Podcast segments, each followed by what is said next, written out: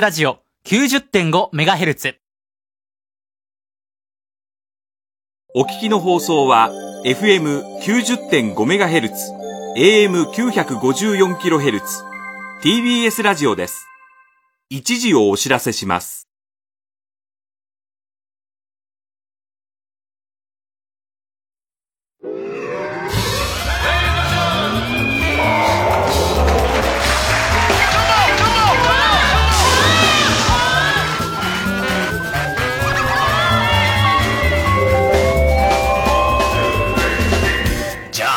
どうも皆さんこんばんは、爆笑問題田中裕二です。えー、緊急事態宣言に入りますけど。そんなふざけてる場合じゃないんだよ、お前。ふざけてる場合じゃない。ね。大変ですよ。いや、大変だね。緊急事態宣言ってなかなか初めてかな。初めてですよ。全く初めてだよねですから。今までもね。ね私たちももう30年テレビね。まあ、ブランクありましたけど。それを言うなよ、お前。お前が言ったんでしょ。何のブランクなんだよ、お前。説明させるなよ、お前。誰も言ってないですよ、そんな。なんだ、お前は。なんだ、お前はって何？なんだよ、お前。え？防弾ガラスか、お前。撃たれたくないのか、俺に。いや、太田さん別に、俺の前にあるって、二人の間にある、撃たれたくないから、防弾ガラス。いやいやいや、防弾ガラス。立てたな、とうとう。日曜サンデーでもすでにこれ経験してるでしょ？俺が立てたんじゃない金魚か、お前は。え？だから俺からしたらお前が金魚だよ。同じだよ。お前が金魚だよ。ねえ。大変、もう。東京、大変ね。ね。あれでもう、今日ももうね、俺もう、来る時もコロナ避けながら来たからね。すごいな、避けられるな。見えるんならすごい。それしたらすごいわ。ねえ。そしたらもう、江頭が家にいろーって言うからさ、もうしょうがないんだよ、俺も。ね。ね、不要不急じゃねえんだからだからもう江頭とかみんなね、YouTube のいろいろヒカキンやっとか。ぱ、江頭に言われると、でかいだろうね、若いやつも。まあね。お前ら家にいろーっつってさ、お前は服を着ろって。お前は服を着ろ風邪ひくぞって思ったけどな。本当にね。お前はその前に服を着ろっていうさ、思っちゃったけど。ねまあ大変なテレビ界もね。いろいろドラマはいろいろね。キリンが帰ったっていう話。キリン帰っちゃったでしょ？キリンが来ないで、何かけてたのに帰ってたそうなんだよ。とりあえず一旦、一旦帰ったんですよ。一旦帰っちゃったんだろ？そうなんですよ。すごいよ、もう濃厚セックス禁止だろ？濃厚セックスじゃない。濃厚セックスなんかも。濃厚接触ね。俺なんかさ、淡白なセックスじゃなきゃダメなのいやいや、そうじゃないよ。そういうことじゃない。もう前儀禁止なのかと前儀とかそういう問題じゃないですよ。いやもう大変ですよ、もう。みんなちょっと怖いだろうけどね。まあ俺大丈夫でですよ、これは。本当に。まあまあ、ちゃんとね、ここで、ちょっとおとなしくね、えー、することによって。あれ面白かったね、昨日医師会の尾崎会長っていうのさ、あの緊急宣言先にしたんだよね。ああ、あの医師会のね、東京東京のね。ね。はいはい。あの人の、俺ね、あの人の、よく聞いてね、ああ、よくわかったね。要は、あのー、もうとにかくさ、俺らもお前もそうだけど、親父と袋のあれとかさ、まあ、散々お医者さんには、まあまあね。お世話になってたよ。はいはい。お医者さんの現場が大変なのはもう、本当に頭が下がるじゃない。ですよ、本当に。ね？で、今逼迫してるんだと。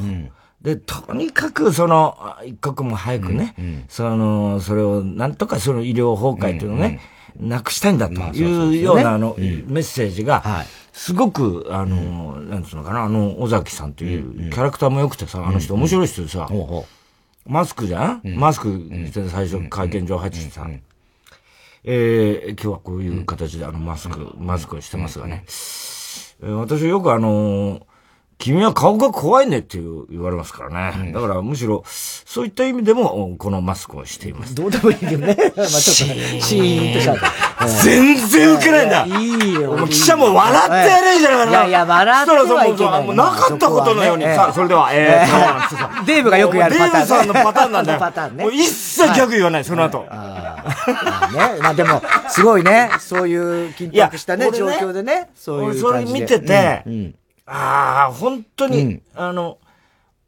よく俺が思ってるのは、よくね、インフォームドコンセントってね、あの、難しい言葉で言うと、お医者さんと患者さんっていうのは、患者、あるいは患者の家族ね。はいはいはい。それは本当にあの、説明して、お医者さんがこれから治療方法をこうしていきますと。方針が、うちの方針はこうです。お宅はどう思いますか？って、今度患者さんの方に聞く。ね。で、一生懸命それ、お互い両者が納得した上で、進めていくっていうのは基本なんですよ。これは俺はもうドクター X とか見てるから知ってんだよね。ドクター X じゃない。まだオスカー出る前だよ。オスカー出る前だろ、そりゃ。オスカー出る前からもう米倉がそういうこと言ってたんだから。ねつい最近だろ、オスカー出た。あいつはなんか麻雀ばっかしてる医者のくせにさ。いや、その、もうドラマの中。ね。で、俺はね、やっぱりね、その、それがやっぱり医者の基本だと思うんだね。で、ちゃんと、やっぱり、今もう言ってみれば日本っていう国が患者ですよ。それに対して国民に対して、やっぱりそれ、これからこういう方針で自分はこうしていきたいんだ医師会の会長さんでしょ？医師会の会長さんがさ、もうギャグは下手だったけどね。だけどもう全然受けないんだから、とにかくね。いいかその後一切ギャグ言わない。まあまあまあ、そうです。かわいそう。ただその後別に用意もしてねえと思うけど。別に。で、とにかくあの人が言ってたのは、とにかくその感染、今ね、東京が、えー、それこそ100、3ヶ月、あの、あれがずっと続いてきて、あの、要するに、医療崩壊って今逼迫してるのこととね、医療崩壊ってまた違うんだと。で、よく言ってたのは、その、感染爆発って言われる、オーバーシュートって言われるね。それよりも早く医療崩壊が来ちゃうかもしれない。で、それをなんとかね、したいんだということを言ってたわけだよね。で、そのためには、あの、政府に、その、非常事態宣言と出していただくと大変助かるっていう、非常にわかりやすい、わかりやすいんだよ。で、俺はね、非常事態宣言は出してほしくない。思ってたわけ。ずっと思って。今、でも、個人的にはそうですよ。だけど、あの人の説明聞いてたら、要は重要なことは、一番重要なことはね、患者の増える、その、ね、言ってみりゃ、その、なん増えていくペースを、ゆっくりにすることが一番重要。これをとにかく、皆さん心がけてもらいたいと。そのために、最初さ、6週、6週っつったんだよね。6週間とか。ずいぶん長いな、ずいぶん長いなと思ったんだよ、俺は。だけど、まず最初の2週で、言ってみりゃ、誰も感染しない状態を作る、作るんだと。要するに、街を止め、まあ、ほぼ止めることだよね。で、最初の2週で誰も感染しない。次の2週で、その、今度は新しい患者が、まあ、そのまでにね。まあもちろんその前に、前に。った人がね、次の2週で、患者が今度増えなくなる。感染のリスクをまず、次の2週で抑える。次の2、あ、で、前の最初の2週で抑える。で、次の2週で、患者の数が増えなくなるようにする。ね。で、つ、えー、次の2週で今度、あの街に、あの、ウイルスをも、あ、あ、違う。次の2週で今度患者が治っていく。治っていく。病院にいる患者が。で、次の2週で街中にウイルスがなくなっていく。ウイルスを持った人がいなくなる。退院してもね。っていうのを我々は狙ってます。まあ、それを目指すと。ね。それはできるはずですっていうわけ。俺、ここがでかいと思うんだよ。あの、要は、やっぱりね、あの、安倍さんなんかは、そういう専門医者じゃないから、例えば、非常事態宣言を1ヶ月、うん、緊急事態宣言、ね、緊急事態、緊急事態宣言を、例えばまあ何週でもいいよ。出したとしても、これで、あの、効果がありますとは言いにくいんだよ。それはだって、医者じゃないからね。でも、お医者さんっていうのはやっぱりね、患者が安心するのは、そこを目指せば治るんだって思うこと。まあ医者の、やっぱりそこが仕事というかね。そうなんだ。一番ね。あの人はね、結構ね、偉い医者になると思う。なってんだよ。なってんじゃねえの？尾崎ってさ、ね。いやいや。昔は盗んだバイクでなんか。豊かじゃねえから。窓ガラス。豊かじゃねえんだよ。ほんと怖い顔だってマスクで隠してたんだけど、誰にも受けなかった。いいんだよ。で、そういうことなのかっていうこと。ただその代わり6週間っていうのは、そりゃ大変ですよ。言ってみりゃ、その、経営とか商売の人たちは大変。経済的にはね。本当に大変だと思うけど、まあ、それは、でも、なんとか耐えてやれば、東京はそういうふうにできますからっていうことなんだよね。で、そのやり方をこっちが提示します。で、患者さんはっていう、それがインフォームドコンセントであって、あなたたちはどういうふうなことを選びますかって、またやりとりをね、俺はしてもいいと思うし、あの、俺ずっとね、それを思ってたの。あの、医者が説明してくんないかなって。で、それが、やっぱ俺らもさ、散々俺なんかもう袋の時も親父の時もそうだけど、まあ結構この年になると、萩原の時なんかももうな、うちの親戚のおじさんの時もそうだけど、年寄りばっかりだったからなんかするから、そう、俺が説明聞いて、やりとりすることが多いのよ。そうすると、お医者さんも人間だからさ、で、こっちもこっちでさ、下手な知識あるからさ、ちょっとセカンドオピニオン頼みたいんですけど、みたいな局面もあるわけ。そうすると、まあもちろんね、いあの、そうもう全然理解は進んでるんだけど、やっぱ何年か前だったりすると、まあまあね。やっぱり医者にもプライドがあって、で、こっちの医者とく意見が食い違った時に、医者同士が喧嘩し始める時もあるのよ。それが一番俺は、俺にとっては、とっても不安になったことだったりするから、それをね、あの、ちゃんと、あの、納得、こっちも納得、お医者さんも納得した上でやるってなるとね、患者の方の心構えって、やっぱり決まってくんだよね。で、あのーあの、尾崎さんってのはさ、で、特に、やっぱりその、夜のね、そういうお店とかっていうのは、それが面白かったのさ、まあ夜のね、そういった、あの、社交会といいますかね、そういった社交会がお好きで、お好きな方はですね、えーぜひご遠慮いただいてってのですね、お前だろ一番好きなの。俺は思ったけど、そんなことなのさ、もう辛かったと思うよ。ね。自分が一番好きなんだから、自分が好きかどうかわかんないあんなのだって黒い、白い巨頭見てたらさ、もう完全にさ、タミヤ二郎はさ、太一区に会いに行ってたんだから、毎晩。毎晩行ってあそこで悪いことドラマだっつってんだよ。相談してたんだから。みんなのさ、もう尾崎さんもさ、一番もう団長の思いだと思うよ。夜の社交場を、ね。それ知らないですそんなさ、ね。だからさ、まあでもそういう意味では、だからといって、なんつうのかね、あのーいわゆるその、こう、い俺は、俺個人としては長いなと思うし、東京はそこまでの状態じゃないって、これは俺の個人の意見だから、今は俺の、単に俺は専門家でもないからね、あれだけど、ただ、お医者さんってのはやっぱ賭けはできないんですよ。ギャンブルは。つまり、ここまで行きゃ大丈夫だ。でしかも、尾崎さんというのは最初に、私は医者ですから、医学のことしかわかりませんっていうのをちゃんと言ってんだよね。だから、あとはその経営、それに対して、ねそのうとかね、経済活動がうん、今度は及ぼすことってのは、また今度は、それは別のことであってね。私は医者の立場で言う。で、一番重要なのはそこなんだと。で、特に、その、今東京で、あのー、逼迫してるとはいえね、あの、重症者がね、あの、20名ちょっとなんですと。だけど、おあの、要するに、ほとんどは軽症者で、ベッドが、ほぼ埋まりかけているから、ね。要はその8割が軽症なんですよね。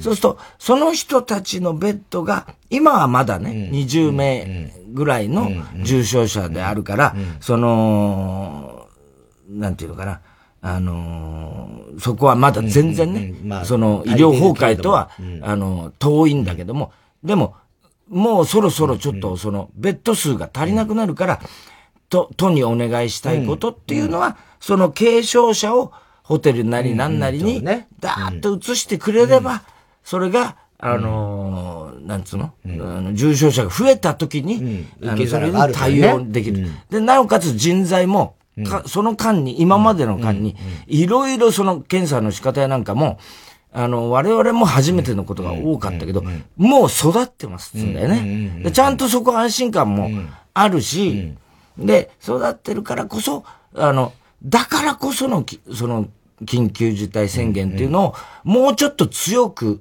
その、例えば他の病院に、あの、空いてるベッドを、こ、こちら側のコロナ患者ね、対策のために貸してくれと、使用させてくれっていうことを、あの、都知事の指示で、もう少し強めにできると助かるんだって。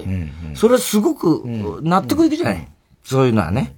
で、700名まで重症者はね、要するに受け入れられる状態にな,、なってるから、それはまだね、あの、焦る状況じゃないんだけど、一番重要なのはとにかく、ゆっくり感染者を、今ね、徐々に三桁になってきてるから、それをなだらかに、なだらかに。そしたらね、それはだから長い付き合いだってことなんだよね。で、俺はもうずっとそれは思ってて、やっぱりこれはもう本当にインフルだってそうなんだから、あの、やっぱ社会が許容するまでに、我々が意識として、こういう病気があるんだってことをさ、許容していけば、それが、あの、やっぱり医療崩壊さえ起こさなければ、その、そういう長い時間をかけて、それが治療していけるし、やっぱり医療現場みんなね、若い人たちがね、やっぱね、あの、メンタルも弱ってんだって。だから、そういう意味でも余裕を持たせたいっていうことなんだろう。俺の解釈だよ。昨日のその、あの、もうクラブ好きのさ、その小崎さん。わかんないでしょそれ勝手に。かわいそうだった。あれ言うとき、もう本当に 言いたくなさそうだったもんな。そんなことない本当に。毎回、毎晩あそこで多分飲んでんだね、クラブでね。そんなことないよ。何勝手にお前の想像で第一企画みたいなホステス。だからさ、悪だくにしてた。しかも昔の白い巨頭だからね。だから、それで、要は、今ね、じゃあ調子は悪い人は、とにかく、その、かかりつけのお医者さんに、まずは行ってくる。で、そういう、かかりつけのお医者さんがいない場合は、うん、そのコールセンターっていうのがあるから、うんうん、で、その、帰国者、接触者外来っていうのに今までやってたけど、そこももう電話がパンパンの状態なんだ。だから、熱発外来っていうのをこれからどんどん増やすっていうのも、やっぱり都知事の危険源っていうか、その指導を強くしないと、それには緊急事態宣言が必要だから我々はその、それを要請するっていう、そういう意味合いだったんだよね。で、ああ、それはなるほどなって俺は思ってて、で、今日安倍さんがね、やったけど、まあそこ、そこまでがさ、専門家の話で。だけど、俺はね、個人的には、安倍さんにその緊急事態宣言って出してほしくないなと思ってたの。だって、あのー、それは、俺はやっぱり憲法9条世界遺産人の人だから、これ権力がやっぱりね、トップダウンで、そういうことをする、なるべく僕は嫌なんですよ。嫌、嫌だし、安倍さんが引き伸ばしてたのとまた別の理由かもしれない。俺、安倍さんは経済のことを考えてたのかもしれないけど、俺はとにかく安倍さんにその権力を持って、しまわれるのは、うん、あの、嫌なんですよ。あん。なちっちゃいマスクしてる人にね。ちっちゃいマスク。関係ねまたちっちゃくなった今日。どういうことなんだあれ。まだどういうことちっちゃくなっちゃったって言ってたもんね。なんで大きくなったらちっちゃくなるすんだろうな、マスクで、だから俺はね、外国の状況よく最近見るでしょ、うん、そのニューヨーク。うん、はいはい。イタリアとかね、大変なで、あれはもう本当絶句するぐらいの状況だけど、うんうんうんああいうふうには、うん、もうこれは医者は言えないと思うけど、うん、俺はならないと思う。うん、で、あの、安心していいと思うし、そのもう本当に怖いことばっかり言われるから、きっとみんな、あの、不安だろうと思うけど、不安ですよ、それはね。あの、やっぱりね、いくらなんでもね、まあまあ、こういうこと言うとまた怒られるかもしれないけど、今の俺の、だから俺のもう、いい加減な感覚です。だけどね、あそこまでならないですよ。で、ならないと俺は思ってるっていうことね。で、トランプさんはさ、またほら好きだから、これは戦争だっていうわけだよ。いや、か、勘弁してくれと。ね、こ戦争じゃないよっていうことなんだよ。俺は思ってんだね。ずーっと思ってんだよ、そこなんだよ。これはもう、あの、要するに、貿易、要するに疫病のね、疫病を防ぐ貿易だと。要するに、その、戦争ということじゃなくて、予防なんだと。日本がやってることは。だから、強権的なことは嫌なの。俺はね。これ申し訳ないけども、そう、早くしろって言ってる人には申し訳ないけど、でも俺は別に、そうなっちゃったらなっちゃったで、それはもうね、別に、あの、別に、だからどううけどね。座り込みなんかしないしね。そんなことはしないけども、ただ、やっぱり、それは、俺はなるべく避けてほしかった。だって、フィリピンだかどっかの、あの、ほら。ああの人ね。デッデ、何？デトルト。デトルトさん、ね。デトルトなんかさ、あんな、ほら、近所の親父みたいな顔した。デトルト昔いたよな、近所の親父。知らねえよ。なんか乱暴者の、大工の親父みたいなさ、あんなの逆らったらどんどん撃てて、容赦なく撃つぞなんて言ってんだけどまあ、そこまでじゃないよ。そこまでじゃないけど、やっぱりアメリカっていう国は、そういう国だと思うし、まああの状況じゃさ、それはもうみんな、もう焦るのも、言ってみりゃさ、あの、しょうがないけれども、ただ、俺は、あの、日本っていう国は、やっぱり憲法に守られた、青臭いこと言うようだけど、あの、武力は行使しないっていう国ですからね。だから、それは、あの、必ず憲法っていうのが、あの、首相国家を縛るっていうことが大前提として思ってるわけだから、こんなね、もう本当に代々木ゼミナールの予備校生みたいなこと言ってる。青臭い。俺もうさ、本当にさ、ね？ただね、うん、今こう、若い人がさ、ほら、出回ってどうのこうのって言われるじゃない。若者がこう責められるけど、で、あの、この間もテリーさんがさ、もっと強く言った方がいいって言ってたけど、まあ、それぞれ、それはテリーさんの考えだけど。これは本当みんなね、うん、あるよね。で、自分のそれはそうだと思う、うん、もう、そういうふうに思う人もいると思うけど、うん、俺はね、あの今の若い人ってね、やっぱり立派だなと思ってんだよ。っていうのはなんでそう思うかっていうと、東日本大震災のね、後に、すごい若い人たちがみんな、うん、俺らもほら、ロケで散々行ったじゃない。そうするとさ、あのー、なんかあのー、警察に行った時もさ、うん、あの、消防に行った時もさ、自衛隊に行った時もさ、みんな、お医者さんのところに行った時も若い人たちにインタビューすると。まあ正義感がちゃんとすごくね、東日本大震災を子供の頃に見て、この道を目指す、人を助けたい、人のためになる仕事をしたいって思いましたっていう。本当多かったね。本当に多いじゃん。本当実感なんだよね、それ俺たちの。で、俺らはあんまそういう経験はしてないからね。だから、世代はね。で、ボランティアも行くじゃん。だからそれこそさ、その、多分その子た、その子供たちが、今医療の最前線にいる子たちなんだよ。と思うんだよね、で、その子たちが頑張ってると思うんだよね。若い医師たちが。で、やっぱり、あのー、そう、だから、あれからもか、かなり経ってるけど、じゃあ、この間の豪雨災害、広島やなんかの時も、やっぱり若い子たちはみんなさ、ボランティア意識高いじゃない。で、誰かを助けたいっつってさ、うん、行くじゃない、みんな。うん、あの、トンボのじいさんもいたけどさ、トンボ、指で、なんか、おびき寄せる人。ね、なんか、トンボをおびき寄せる。トンボはいいんだよ。たまたま止まっただけなんだよ。もう 10, 10匹ぐらいなんか、おばたの、あの、トンボがいる人いるじゃない。でも、あれ若い子たちの意識って、本当に俺らの頃と違うと思うのね。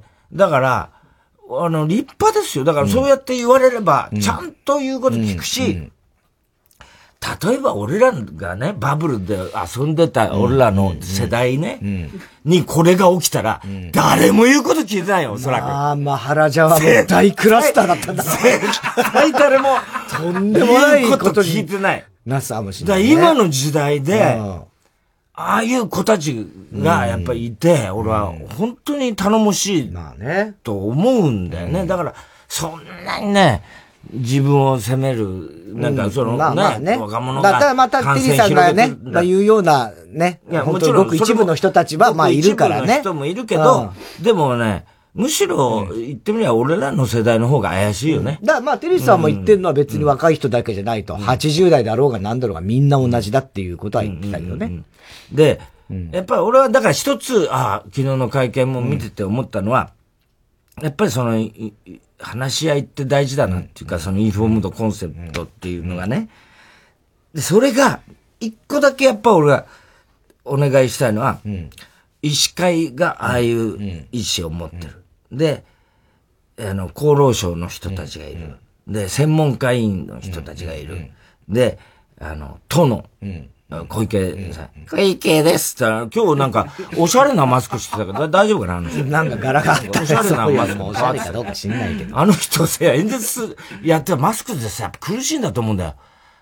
あの、矢部さんもそうだけどさ、あの、マスクで喋るのって苦しいんだと思う、途中でさ、ちょっとすいませんとか言って、はぁ、次、次、次、あれさ、なんか考えた方がいいよね。ああ、まあね。俺だってうちの袋、晩年、ほんと酸素濃度いつも足らなくて、はぁ、はぁってなってさ、それこそ肺病で、あれだったけど、肺で、肺炎でね、あれだったけど、あれさ、いいよ、マスクはいいけど、逆に今度なんか、貧血になったり、まあまあね。そういうこともちょっと考えた方がいいんじゃない？酸欠みたいなね。まあでもとにかく、なんていうのかな、その、医師会と厚労省と専門家委員会と都と、それから政府だよね。それが、やっぱり、そのひ、み、みんなの、それぞれの、あの、意見の一致っていうのを、もっと、なんつうのかな、今ちょっと足並みが乱れた感じするんだよ、まあねまあまあ確かにな。だからは難しいけど。そこがそ、そこを目指す。そこが多分重要なとこだと思うんだよね。そうね。んそれはそうだよね。だからやっぱ陰謀論とかって、こっから増えるだろうけど、で、特に PCR 検査ね、これから増えていくから、また感染者数もまあまあ増えるだろうな上がっていくけど、焦ることはないと思う。で、本当に、なんかその、怖くなったり、そんなのあの、もう、ちゃんとだ、なんつうのかね。うん、そこまでにならないって、俺はいい加減な男として言うけど、だけど、あのーやっぱりそこの乱れが出ると不安になるからね、国民は。で、でも、裏を返せばですよ。あんだけ意見が違う人たちが、それぞれいるっていう状況は、決して、あの、なんつうの、密閉されてないんですよ。うん言ってみりゃ、そうい。う密閉された一つの村に、ね、言ってみりゃ、原発村とかそういうのあったじゃない。うんで、ああいうの村社会になってない証拠だから。まあそうね。あそこにやっぱり陰謀論はね、なかなか入り込まないと、俺は思うんだけどね、俺の意見としてはね。だから、そういう意味では、うん、なんていうのかな。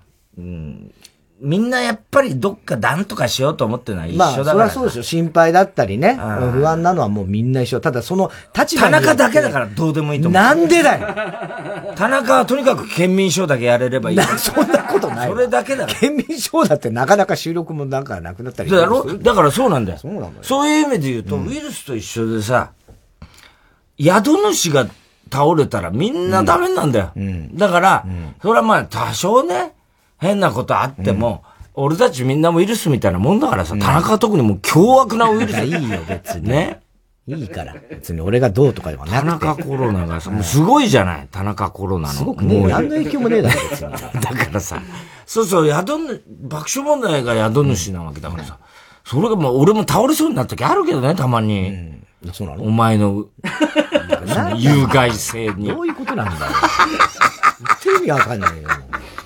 らそういう意味ではね、あのーまあ、緊急事態宣言ずっと、まあ、物々しいけどね。まあ、ただこれは、あのーなんていうの、確かにほら、もっと早く、一週間早く出せば、二週間早く出せば、まあそれはもちろんあるじゃん、うん。で、あるけど、あの、順、あの、一応、なんていうの？突然やるとまた、急にってなるから、すげえ気使ってたじゃん。まあの、準備を始めましたとかね。ね。だからまあ、だけど、昨日の国会おかしかったよ。もうこう、麻生さんがさ、こうやってい、いろいろやってんだけど、最初マスクしてんだけどさ、そのうちマスク取っちゃってさ、耳にぶら下げてさ、え えー、そりゃーっつんだよ。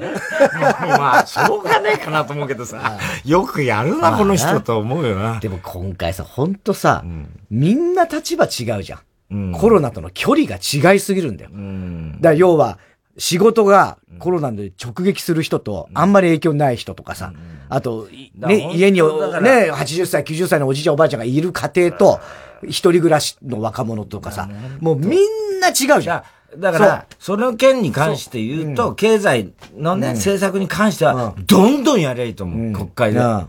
あの、森友も、うん。ね、どんどんやりゃいいと思う。それだって別問題だから。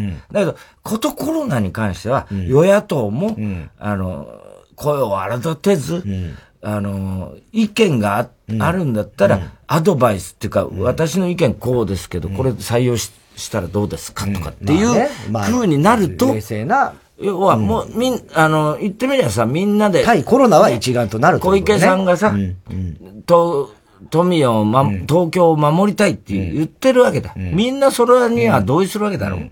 だとしたらさ、それはさ、みんなで頑張りましょうってさ、国会にも言えることであって、そこが乱れてると、今度こっちはなんだよってことになっちゃうから。だから、俺はもう、あの、言ってみれば津波がさ、あの、よくほら、テレビでさ、自分の命を、あの、守る行動をしてくださいみたいな、言うようになってさ、あの経験をした俺たちはさ、あ、これ本当に見に行っちゃいけないんだって、いう、ね、台風の時もそうだったじゃん。うん、あの、自分の命を守る行動して、それと一緒だよな。言ってみりゃさ、そう、ああいう時だから。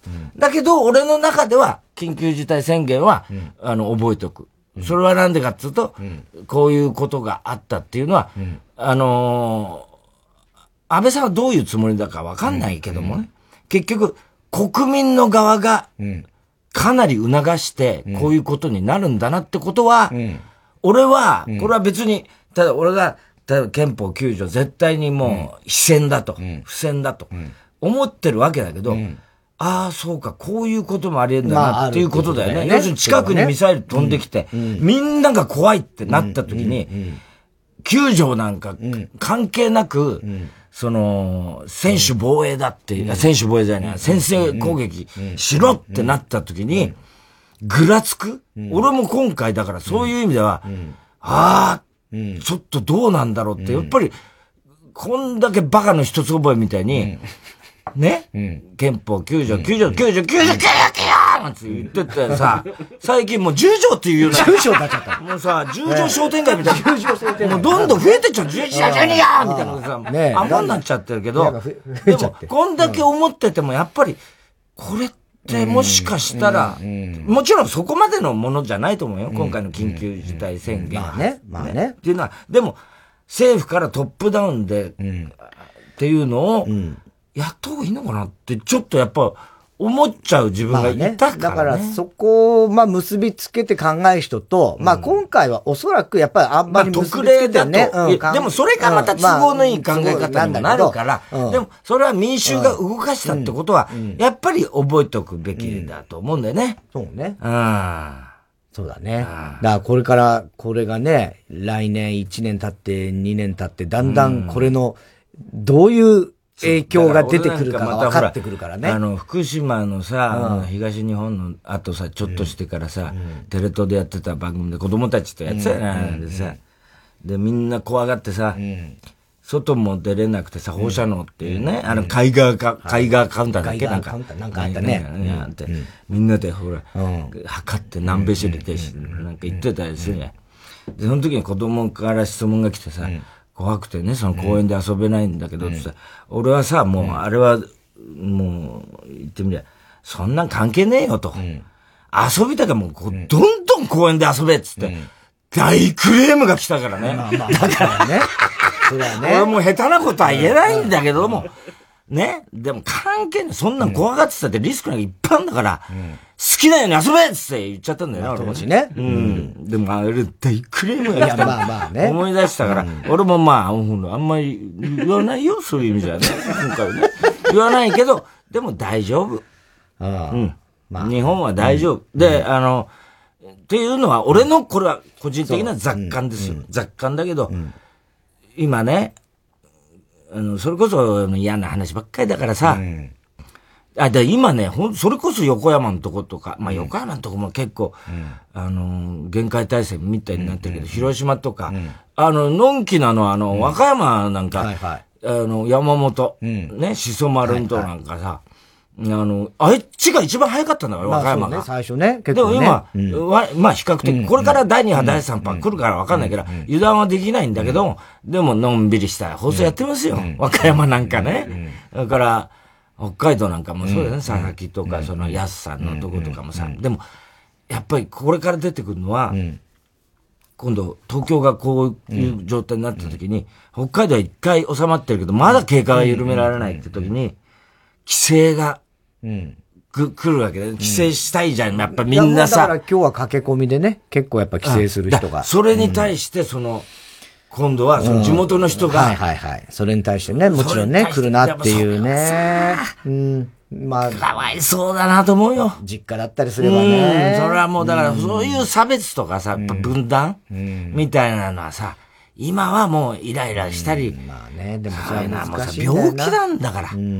誰がかかったとか、なんとか犯人探しとかさ、そんな、どうしてたとこうしてたってさ、言ったところでじゃん。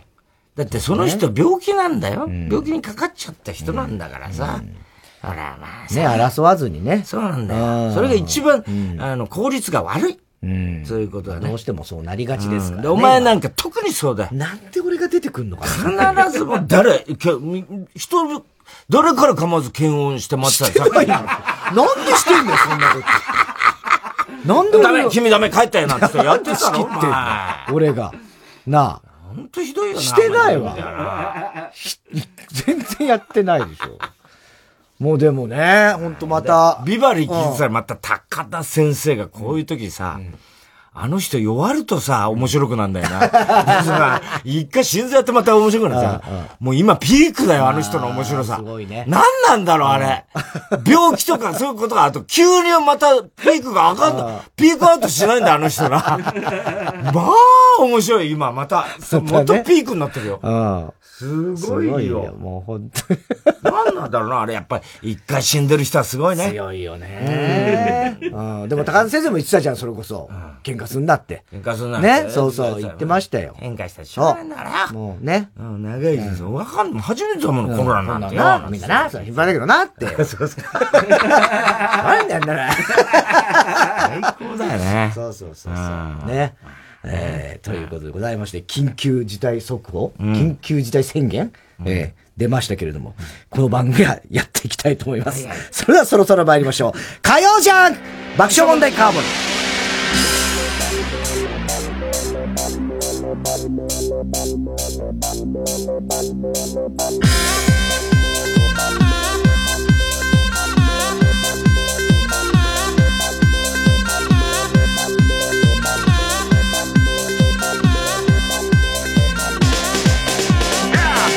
改めましてこんばんは爆笑問題からゆうです。太田です。そう、高田先生ね。もう漫才をまず。漫才はまず、緊急。落語はいいんだよ。漫才は自粛しろみたいな。漫才はあれ、濃厚接触だから、漫才は自粛だって言って。野瀬先生がカレー一緒に食いに行こう。味がしないって言った味がしない。おめえ昔から味だけしないだろ。おめえとしても分かってたろ。田君味がしないんだけど、つったってよ。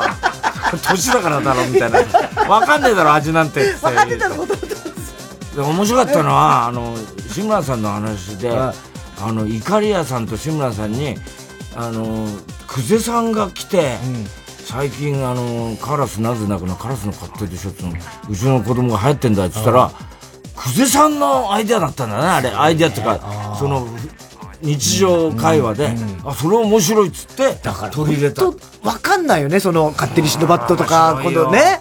それはそれで、桑田さんは島さんから取ったとかさ、ああいうのって面白いね。えー、東京は日中17度暖かな一日でした。えー、明日水曜日はさらに気温上がりまして20度、明日は。はい。えー、この陽気は木曜まで続いて、以降は4月にしてはちょっと涼しい、まあ、14、5度ぐらいだったりするみたいですね。曇りぐらいな感じが続きそうですね。はい。えー、今日も紹介したハガキメールの方にはオリジナルステッカー、特に、特に印象に残った1名の方には番組特製のクリアファイルを差し上げます。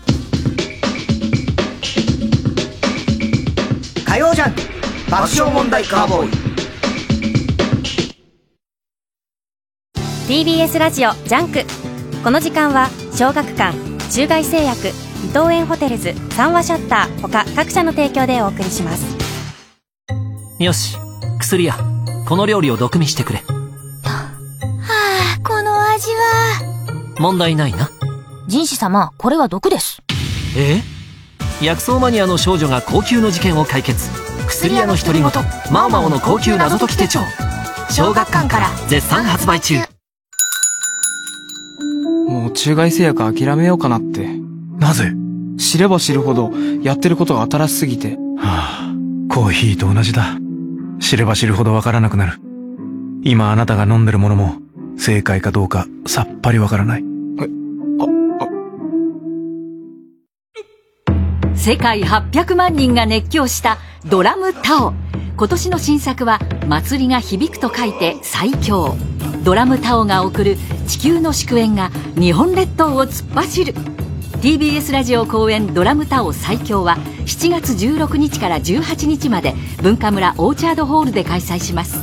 チケット先行販売中。詳しくは TBS ラジオのホームページイベント情報をご覧ください。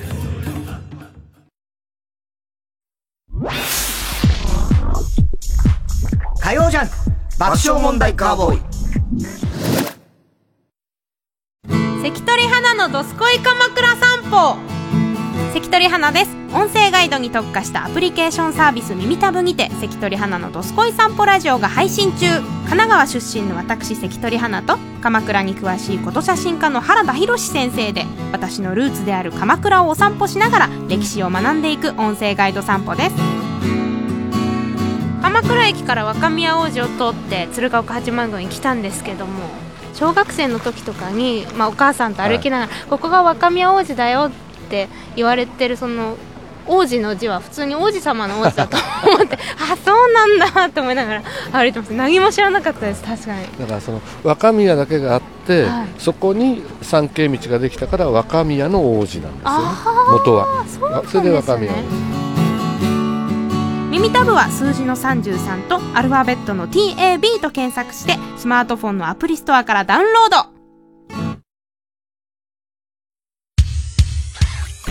火曜じゃん爆笑問題カーボーイ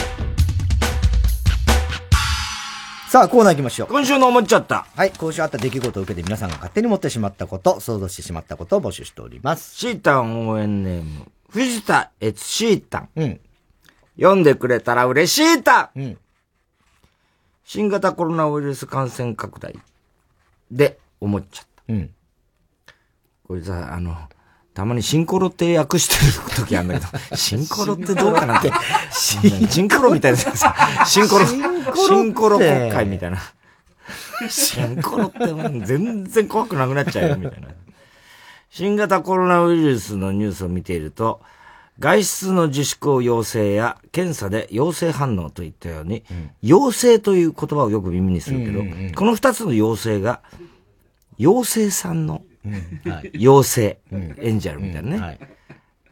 と、ラッパーがよく言う、妖精だったら、一気に明るいニュースになっていいのになと思う。妖精反応とかね。本当に早く収束するといいですね。なんだ せやろがいって言ってんだよ。ちょっと危ない。大丈夫か？シンクロ。大丈夫か？お前。シンクロって何なの追い詰められてんじゃないねまあまた。こういうやつが心配なんだよ、本当に。ああね。もともとこ、あの、こもってるから、あれだけどさ。まあでもほら。変わんねえだろうと思うかもしれないけど、そういう奴らが結構、追い詰められるからね。うん、でもポケモン GO まだやってるって言ってたから。本当？ポケモンやってるって。GO もできないだろう、だってもう、外もめったに歩き。まあでも、まあ散歩はいいからな。一人で散歩するのは OK だって言ってましたからね。一人でポケモン GO ででもみんな集まってきた。集まんないから。集まっちゃダメよ。ポケモン GO ね。俺厄介だな。ええ。ああ、あそこにいるのにみんないるから、ちょっと距離を置いてみたいな。そうそうそう。ここは避けるんだけど。から投げるみたいなさ。赤い球を。まあまあね。どうするんだろうな、本当に。厄介だよな。ね。でも本当ね、あの家に一人でいると、うん、あの、震災の時もそうだったけど、うん、やっぱ誰々がさ、うん、それこそあの、立派じゃん、みんなほら、ヨン様が何億円を寄付してたとかさ、もう誰が何のために、今もうすごいじゃん、本当に。立派な人たちのさ、動画がどんどん紹介してるじゃん。それはすごく勇気づけられるっていうのは、健全に勇気づけられてる人もいるけど、うん、中にはさ、まあね。ああ、うん、俺何にもできないってやつだっているからね。うん、そうね。うん。だから。それは本当震災の後にすごくあったからね。あったからね。だからそうすると、そんなのはさ、何にもできなくて当たり前だからね。うん。うん。そうそうそう。で、そんな奴らだって今偉そうにやってるけどさ、大した奴らじゃなかったの、もともとは。もともとそうですよ。うん。ふざけんな、バカ野郎ふざけんな。どういうことなんだ最後ふざけんな。ことを言うぐらいいいんじゃないかな。ラジオネームと、手こきうどんは登録録商標ですね。登録商標だ。手こきうどん。手こきうどん。太田さん、YouTuber になろうとして中ばっかになってしまう。ほら、あり得るね。まあ、そうね。俺 YouTuber になるんだって見てみたら、間違ってるよ、みたいなさ。中ばっかだ。うわーってって何やってんだよって。お前だって中澤さんのアースダイバーのことダースベイダーってダースベイダー。まんざら遠くないよ、お前。中澤さんびっくりしてたもん。読んでくれたの俺の。いや、見ましたよ、ダースベイダー。びっくりしたよ、あれ、本当に。本当に。クイズ番組99年の壁がエキストラを使って人数を増やす。これやるかね ?TBS で。これ TBS だろこれ。あ、日テレか。99年、フジテレビか。フジテレビ。に、99人の壁がエキストラを使って人数を増やしてたニュースを見て思っちゃった。もし番組名が99人のハゲだったら、水増し出演していたハゲを見て、トヨタマユコが、違うだろ このハゲーテレビの前で叫んだ。まあ、当然そうなるでしょうね。でも最近イメチェンされたみたいでね。なんか可愛くなったんでしょ、はい急に。なんか全然その。急に綺麗になったあれを日本中が知知ってて。ええまで行ったと言ってんだろ、そうそうそうそう。沖田博之ですどうなってんだよ。心入れ替えちゃったのかないや、すごいよね。あのままでいてほしかったよな。えー、ラジオネーム、ソート。太田さん、4月7日に67歳の誕生日を迎えた、甲斐義弘さんにお祝いメッセージを送る人。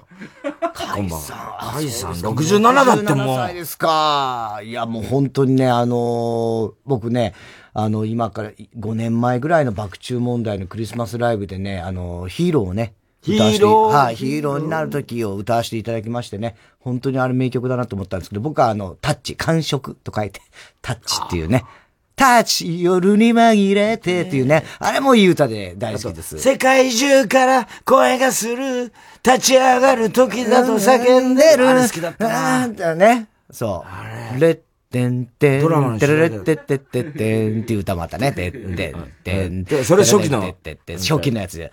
歌詞を出せ歌詞を出せ歌詞を出ラリラリラリラリラリラリララララララリラリラあのだ。ドゥルドゥルドゥルドゥってね、あれも好あれよかったきでした。あれ初期だよ本当に。あと、ビューティフルエナジーね。ビューティフルエナジー。これもあの、まあまあまあまうんそれはあの、チューリップだからね。あそうかんそれは違いますけどね。えーまあ、あんなが出てこなかったよね。これだけ言ったのに。一番、一番有名な曲ですよ。本当に。あ。あ、そういえばいい情報があってね。はい。あの、パオン、うんね、沢田浩二のパオン。はいはいはい。今まであの、なんでしたっけな、あの子は。サッカー選手の、あの、サッカー選手とやっちゃ、やっちゃったっていうか、サッカー選手の奥さんになった、あの、女の子だったんで。選手の奥さんになった女のなんだっ子。けちょっとド忘れしちゃったけど。はいで、3級になったの。おめでたで。うん、うん。ね、んで ?3 級になって、あの、昨日かな、後にその、お杉さんの日なんだけど、後に入ったこの名前が、田中夏美。もうやめなさいよ。素人なんだから。な、いや、その子タレントですよ。うん、じゃあじゃあじゃあじゃあじゃあ HKT かなんかで。いいけど。田中夏美。だ、ほんとやめなっつうの。戻ってこいやいや、ーいもう来られて困る。それ困るでしょ、今、もう来られたら。えー、政府が全世帯に布マスクを2枚ずつ配るというニュースを見て思っちゃった。アキラ100%は政府から支給されたマスク2枚のうち1枚は顔につけて、もう1枚はうまく股間を隠す。使うと思う。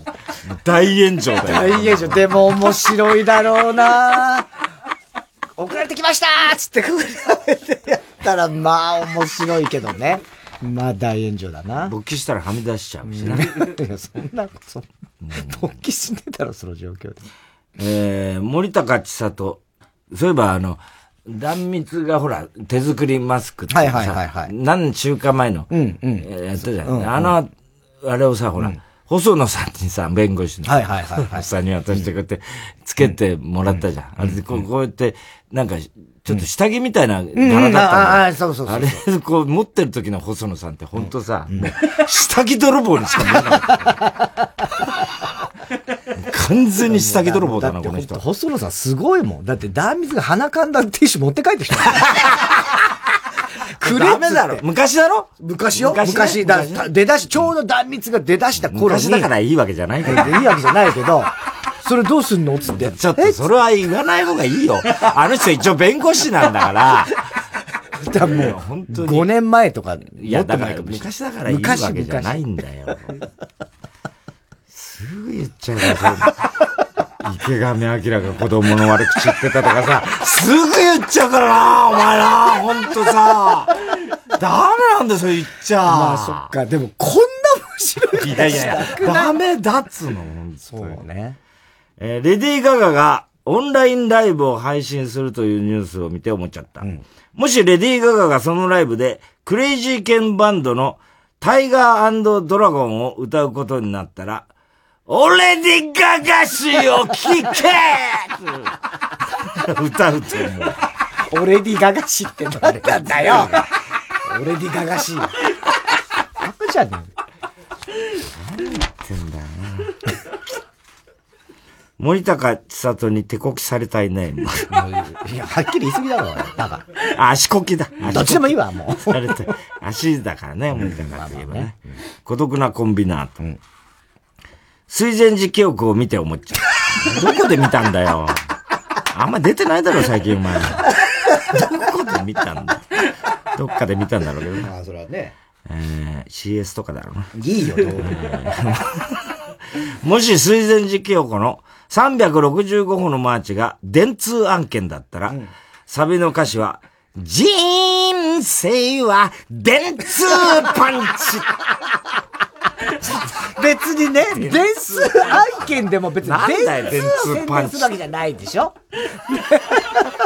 電通パンチ。なんだよ、電通パンチって。360意味がないじゃねえか、ゴーホで死ぬワニみたいなな。通らないじゃねえか、意味が。えー、シータン応援ネーム、藤田悦シータン。読んでくれたら嬉しいタン。NTT ドコモ KDDI ソフトバンクが続々と 5G をスタートで思っちゃった。携帯各社が人気のタレントを起用して 5G の開始をアピールしているけど、本気で 5G を PR する CM を作るんだったら、具志堅用子、義母愛子、ガリガリガリクソン、五代夏子、ゲンキングなど、イニシャルが G のタレントを5人起用して、スマホを片手に声を揃えて、これからは 5G 時代とか言う方が、よっぽど効果的な CM になると思う。さすが 5G。ネタにする速度も速いよね。せやろがい。義母愛子はないでしょ義母愛子はもう義母愛子ね。よ、呼び出すのかな誰か別の人が。別の人がね。義母さん呼んじゃったよ、みたいな。ね。二重にどんどん義母さんがまた呼んじゃって。また呼んじゃってね。どんどん呼んじゃうよ、みたいなさ。永遠に呼んじゃうよ、みたいな。ねえー、ラジオネーム、広田つの。太田さん、江口洋介の嫁。こんな。なんだよ、その、森高千里率が高い。ねなんでこんな森高人気？太田、田中さんを見て思っちゃった。もし田中さんがシュワちゃんの代わりにターミネーター2の主演だったら、溶鉱炉に沈んでいくシーンの時、手が狐の形になってる。狐バイバイ。狐、そうだね。狐バイバイで沈んでいくだろうな。うん、ね。えー、おはぎは郵便番号107-8066。TBS ラジオ火曜ジャンク爆笑問題カーボーイメールアドレスは爆笑アットマーク TBS.CO.JP 今週のおもっちゃったの係までお待ちしております火曜ジャンク爆笑問題カーボーイ。いくつになっても笑いたい。いくつになっても叫びたい。いくつになってもバカしたい。いくつになっても。Oh yeah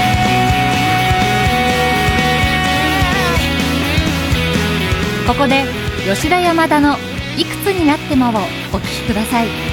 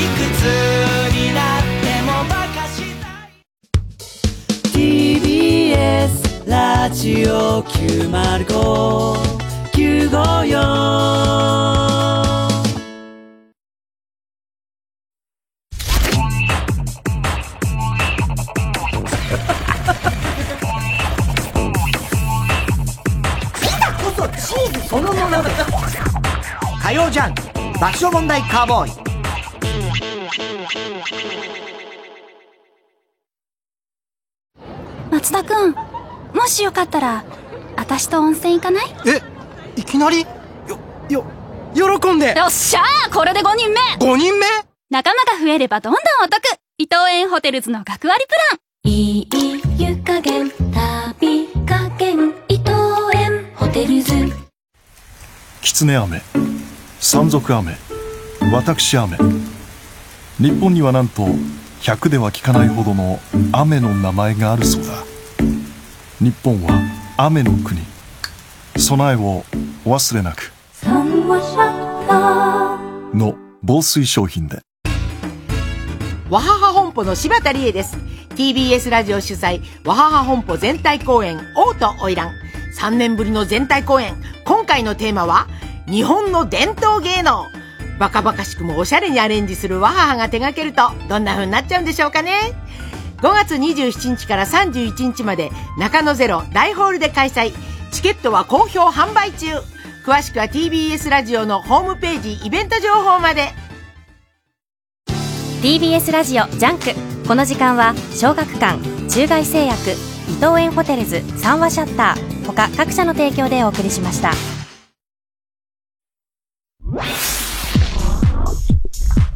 火曜ジャンク。爆笑問題カーボーイ TBS ラジオでは2021年度新卒採用の応募を受け付けています。ラジオが大好きなあなた。進化し続けるラジオの世界で活躍しませんか？応募条件など詳しくは TBS ラジオのホームページをご覧ください。1967年から15年間にわたり放送された伝説の深夜ラジオ番組金曜ナチチャコパック傑作集1974年版を4月22日に発売します。当時の担当ディレクターが選び直した熱い内容が今蘇ります。CD2 枚組の3巻セットで税込1万1000円です。別途送料頂戴します。ご予約はフリーダイヤル0120-234-954 0120-234-954まで。パソコンスマートフォンからは TBS ラジオおすすめで検索してください。中村志の輔です。TBS ラジオ主催赤坂大歌舞伎。3年ぶりの公演となる今年のタイトルは怪談ボタン道路。原作落語にある人間模様の面白さを再発掘。そこに新たな解釈を加えた令和版ボタン道路にぜひご期待ください。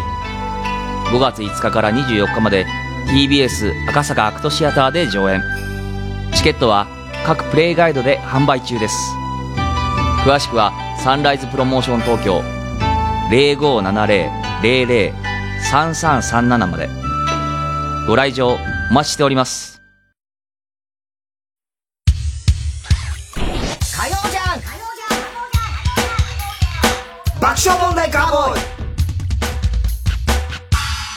え、ここで一つお知らせがあるんですけども、4月17日金曜日に開催予定しておりましたタイタンライブ、タイタンシネマライブなんですけども、まあ、ご承知の通りね、新型コロナウイルス感染の影響を考慮して中止とさせていただくことになりました。本当すみませんね。残念ですけどね。まあまあ確かにもうしょうがないですね。今この状況でライブはできないという。まあシネ、シネマライブもね、やっぱ映画館もね、なかなか。ネタ作りが始まってましたけどね。そうですね。まあちょっとこれは申し訳ないんですけど、まあお客様のね、えーあると出演者も健康を大事に考えて、最終的に中止ということになりました。あ、ね、あの、高田先生がやっちゃいけないっていう。漫才はね。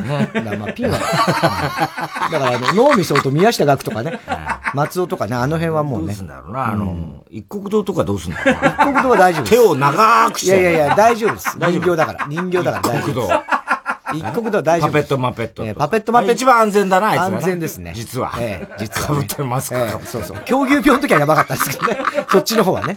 ええ今回大丈夫です。マスクかぶってるし。ね。えー、タイタンライブのチケットの払い戻しに、払い戻しに関しましては、準備が整い次第ご案内させていただきますので、まあ、多分ホームページなり何なりで、あの、後ほど確認していただきたいなと思います。あとね、あの、山田さんのあの、ああの、俺の、はいはいはいはい光を語る。やつあれもなんか、あの、あれ5月順延ということで。そうだね。5月1日だったからね。えっとね、10月とかなん言ってたな。なんか言ってたけど。ね。あれがさ、またさ、あの、聞先週聞いてたらさ、あの、山田さんがさ、ほら、あの、ジュリーがさ、あの、文句言ったっつったじゃない。山田さんが、太田さんは東京のお父さんだっつったらさ、いや、それ僕が先に言ったんですと、ジュリー沢田がね。僕のお父さんですって言う。の違うんだけど、違うんだけどね違うんだけど、お父さん僕のお父さんですか？ら取らないでくださいって言ったら、あれだそそれやったらジュリーは長男でええやん。わしは次男や、つって。で、宮沢さんが三男や、つって。宮ちゃん三男やで、つって言ってたって言ったじゃん。で、田中さんはつったら、田中さんはおじさんや、つって言ったってね。そしたらそれをジュリー沢田が、わかりました。田中さんかさんの呼び方がわわかりました。田中さんは日本のお父さんです。なんなんだ なんで日本、なんで俺より上行っちゃったんだよ。なんだよ、それ森重さんかよ、みたいなさ。なんだかよく。日本のお父さんわかんないんだよな。でも、だから、あの、本当山田さん作ってくれてたみたいで、うんねあの、自分で返して2回泣い泣くんだって、なんかやってて。ああ、そう。で、先週の時点で、もう7人の侍ぐらい長くなったとか言ってさ、途中でさ、休憩挟まインターバル入れてくれって言ってたんだけど、これがまた10月になったらもっと長くなっちゃうぜ。そうだね。大変だよ。もう、みおちゃんこれすごいよつって。これは名作ややっぱりな、もう藤山甘美に並ぶ。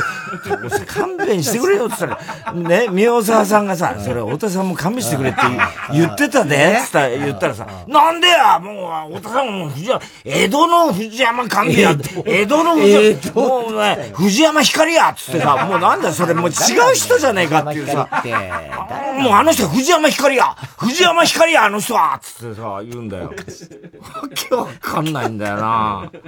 すごいんだよ。それで、だから発売初日に完売して、で、次の日に宮沢さんがもう、あの、これはまあ、まあ良くないことだけど、その転売でね、なんかな何万円かになってたって言うからさ、そしたら、あの、山田さんがさ、プラチナチケットやで、それっつって。自分で言うか？みたいなさ。そうじゃねえかよ。言わないだろ、なかなか。面白いよね、あの人ね。ねまあ、なのでね、そういったこう、ライブ的なものね、イベント的なもの、まあ、ちょっとね、中止になったり延期になったりいろいろしますけれどもね。はい。さあ、では、コーナー行きましょう。えー、グレタ・トゥンベリ文学賞。はい。いい文章の中にグレタ・トゥンベリを自然に入れるコーナーです。グレタだけでもトゥンベルだけでも結構でございます。えー、ラジオネーム、ハリケン・ミキサブロー。大学を卒業してから20年、同窓会の知らせが届き、久々に大学のあるこの町に訪れた。駅を出ると、私はその光景に耳、目を、あ、目を見張った。私の知る街とは全然違っていたんだ。よく行っていた駅前のスーパーがあったところは、高層マンションに、おまけにショッピングモールみたいなものもできていた。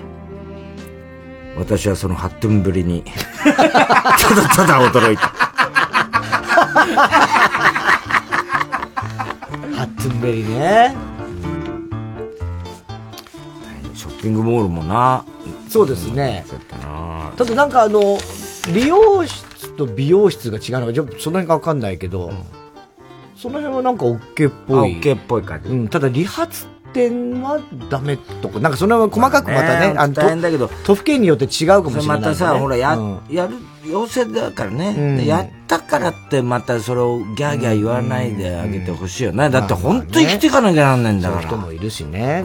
恋に巻き散らそうっていう人じゃなこのいから、ね。間、ガールズバーが工夫して、それこそお客と電話みたいな、何？あの、テレワークみたいなはいはいはでやってて、すごい評判になってなって。まあだから普段だったら、そんなに長く話せないのに、結構話せて、客には喜ばれてるんですけど、でも、おや、親父さんとかやっぱ、それ家でやるわけいかないもんな。そりゃそうだよね。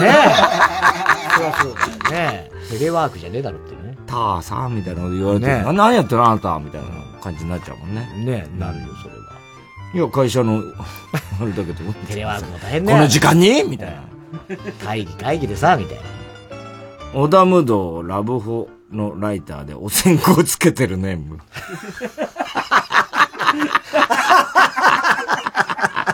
オタムドラブホのライターでお線香をつけてるネーム。最悪だよ、小栗旬筋太郎。今までになかった、もちもち食感。が、大人から子供まで愛され、発売以来大ヒットを記録。業界の常識を打ち破ったその味は、他の追随を許しません。ミスタードーナツが送る、トゥンベリング、発売中。トゥンベリングだって。トゥンベリングってなんだよ。トゥンベリング。どんなドーナツだよ。えー、ラジオネーム、言わずもがな。うん。僕はつい数ヶ月前に大学を出たばかりの新米刑事だ。警官だ。生まれ育ったこの町に少しでも恩返しをしたいと思い、この仕事に就いた。そこは東京の閑静な住宅街。いつもは穏やかなこの町だが、最近空き巣被害が多発しており、住民たちは不安な日々を送っている。すみません。最近ここら辺で空き巣被害が多発していて、昨日は2件も発生しました。昨日の午後3時頃、怪しい人を見かけませんでしたか？ええー、そうねあそういえば昨日、犬の散歩をしていた時に、駆け足の男とすれ違ったような。本当ですか？どんな些細なことでも構いません。間違っていてもいいので、その人の特徴を教えてもらえませんか？あ、はい。と、サングラスかけてたかしらね。サングラス。怪しいですね。服装は？全身真っ黒で、あ、帽子もかぶってたわなるほど。じゃあ背丈はどれぐらいですか？そうね、どちらかというと、トゥンベルムックリした 感じかしら。トゥンベルムックリトゥンベルムックリですね。わかりました。ご協力ありがとうございます。ずんぐりむっくり、トゥンベリむっくりって何それ？ねえ、なかなか出てこねえし、トゥンベリは。全然出てこねえし。サングラスとかどうでもいいわ。えー、さつきみどり、母音って言われたら乳首で押しちゃうね。小栗旬筋太郎。うん、テリー伊藤。本名伊藤照夫。日本大学経済学部を卒業後、いろいろなアルバイアルバイトを経て、テレビ業界へ。タコ八郎に東大生の血を輸血すると頭は良くなるのか、などの過激で奇抜な企画を生み出し、後に独立。今のバラエティの基礎となる番組を次々とプロデュースした天才演出家である。代表作は、天才たけしの元気が出るテレビ。浅草橋ヤング用品店、そしてヌル、ネルトンベリク、ベリクジラ。ネルトンベリ、ベリクジラタンだ。ネルトンベリクジラだ。ネルトンベリ、もう言えない。ネルトンベリクジラだ。ネルトンベリクジラだ。ネルトンベリクジラ。ネルトンベリクジラだ。難しすぎる。えー、ペンネーム、今に見てろ、どっか。うんおい、じじい食料だ食料よこせやめろえ、なんだおめえその老人に手を出すな。あ？あなめてやる。バカじゃねえか。死にたくなければ去れ。な、なんだと、この野郎。あああたお前はもうトゥンベリル。全然遠いわ。全然遠いだろ。なんでお前はもうトゥンベリル。全然だよ。死んでいるだから。トゥンベリル。えー、言葉攻めの魔術師ネーム。性犯罪者予備軍。心いてつく真冬の恋は、一夜限りの夢のよう。哀愁漂う男が時折見せる、笑顔に心奪われる。酒と涙の似合う女が、タバコと俺に火をつける。細川隆さんで、北酒場です。北の酒場トゥンベリは。どう？え？以上。以上。はい。えー、郵便番号 107-8066TBS ラジオ火曜ジャンク爆笑問題カーボーイ。メールアドレスは爆笑アットマーク TBS.CO.JP。グレタ・トゥンベル文学賞の係までお待ちしております。TBS ラジオ今週の推薦曲、ジャパハリネットで、ピープルピープル。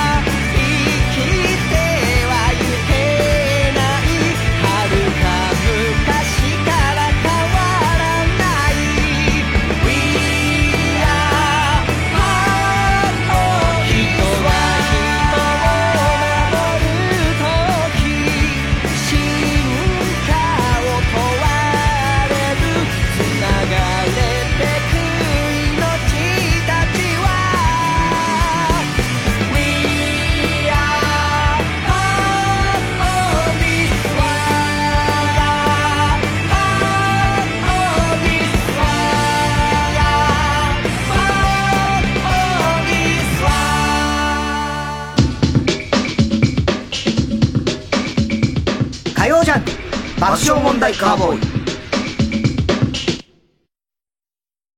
TBS ラジオジャンク。この時間は小学館中外製薬伊藤園ホテルズ三和シャッター他各社の提供でお送りします。戸田何読んでんだ？退屈な悪魔と光を失った少女が旅をしながら絆を深めていくお話だよ。おおファンタジーだ。でもね、山田くんには貸さない。なんだよ。のけものにするなよ。漫画、のけものたちの夜。悪魔と少女の温かいファンタジー、小学館。読みたい？読みたい。藤巻亮太による野外音楽フェスマウント藤巻が今年も開催決定。3回目の開催となる今回の出演は藤巻亮太奥田民生岸谷香織クリーピーナッツスキャンダルモア TBS ラジオ公演マウント藤巻2020は10月3日土曜日山梨県山中湖交流プラザキララで開催します。チケット先行販売中。お問い合わせはサンライズプロモーション東京0570-003337または TBS ラジオのホームページイベント情報をご覧ください。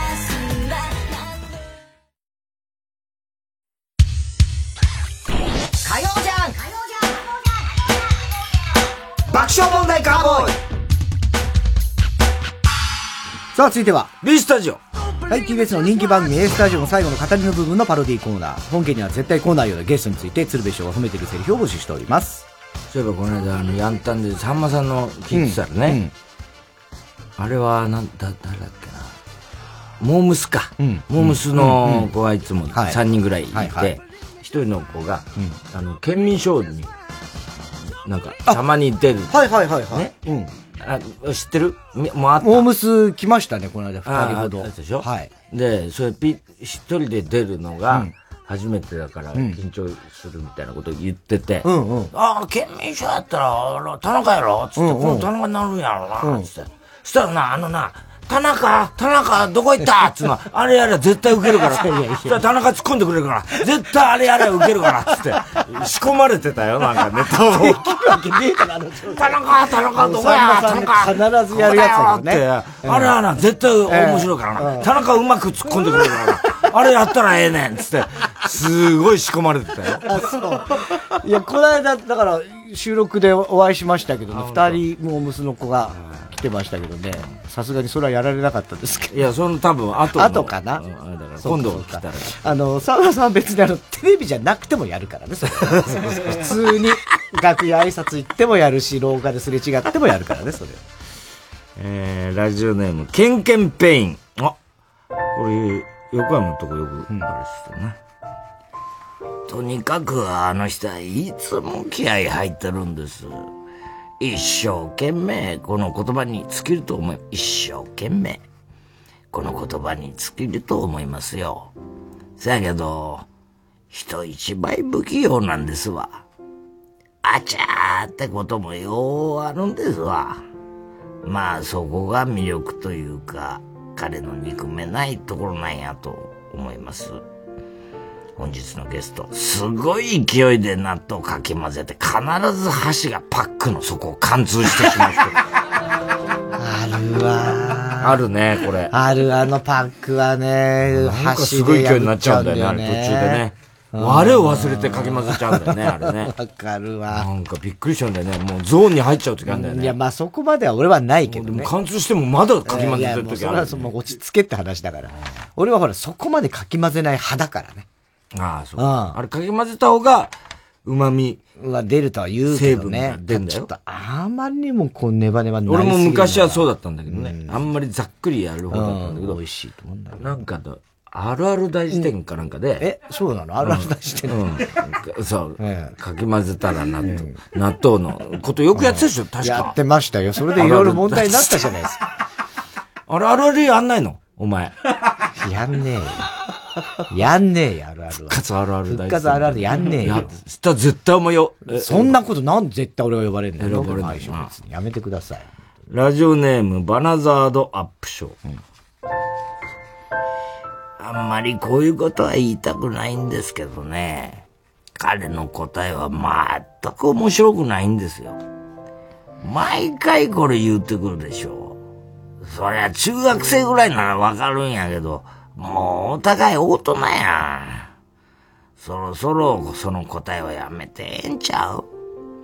だってほんま面白くないもん。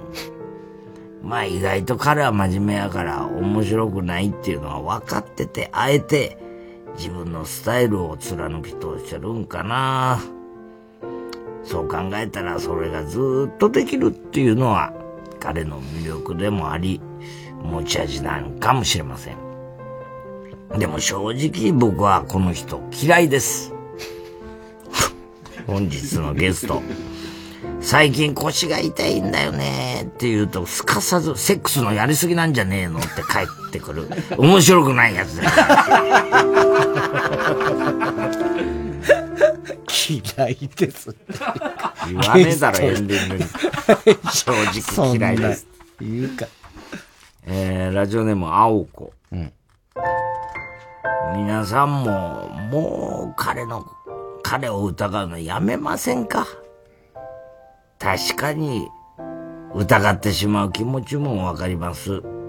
それでも、彼はほんまに、それが好きで好きでたまらんのです。疑われるリスクを気にせずに、そうやって言い切れる勇気はすごいなあ思います。皆さんもこの人信じてやってください。本日のゲスト、スピッツのファンだというので、どの曲が好きか聞いたら、チェリーと答えた人でした。本当にファンなのか？みたいなね。だってね、いいじゃん、チェリーだ、もういい名曲ですから、ね。それしかねえじゃねえかそれしかなくもないでしょ？別にロビンソンだっていっぱい他もあるでしょ？空も飛べるはずとかさ、いっぱいあるんだから。えーラジオネーム、デレク・ジーカー。ビートルズがなぜこんなに愛されてるかわかりますか？楽曲に一切無駄がないんですよ。だからどの曲を聴いてても心地いいんです。本日のゲストのこの方が作る曲も一切無駄がない。彼の曲を聴いて、この曲嫌いやなって思う人は多分おらんと思う。僕は彼のことを、ジョン・レノンの再来やと思ってます。本日のゲスト、スーパーで流れているオリジナルテーマ曲を作曲している人。無駄がないのかな確かに。ポール・モーリア的な感じだよね。でも、いろんなのあるからね、なんか、もっとほら、どんどんどんドンキー的なのもあるしな。ああれはまた違う、もう全然 BGM として、BGM 誰、イージーリスニングイー。ジーリスニングとかね。うん。ポール・モーリアとか、割とね。イージーリスニングですね、まさにね。えー、ラジオネーム、海底ツーリスト。うん。うーん、なんでしょうね。なんでしょうかね。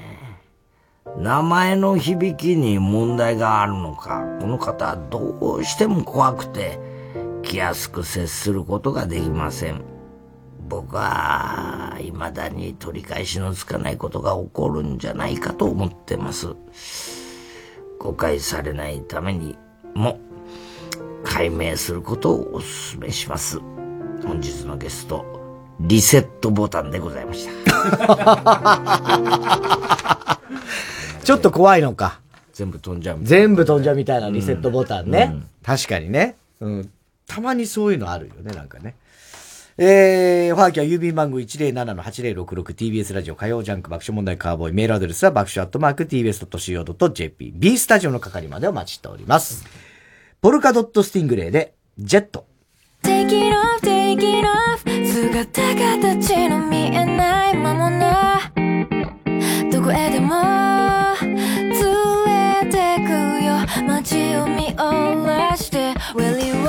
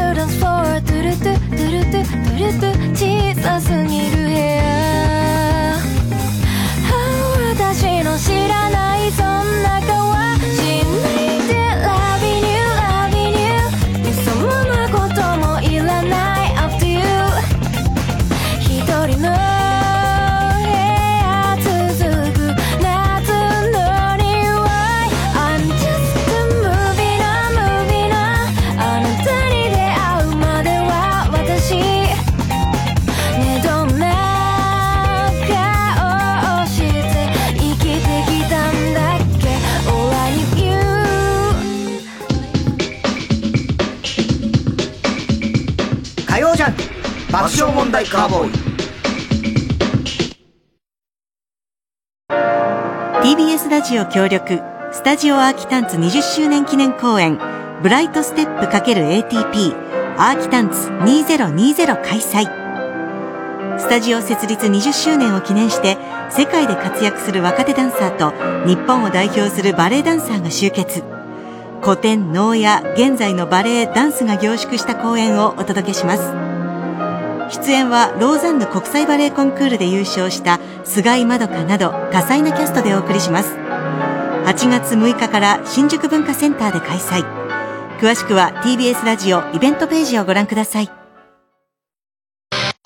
4月10日金曜夜12時からのマイナビラフターナイトはアニメ冴えないヒロインの育て方の加藤めぐみちゃんがね、まあ、僕の好きな人なんですよからたち他5組の若手芸人が登場マイナビラフターナイトは毎週金曜夜12時から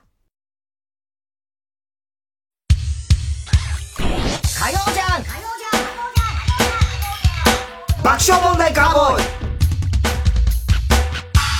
さあ、続いては。日野くんの常識。はい、真面目なんだけど少しおかしいところが目立つタイタン入社1年目のマネージャー日野くん。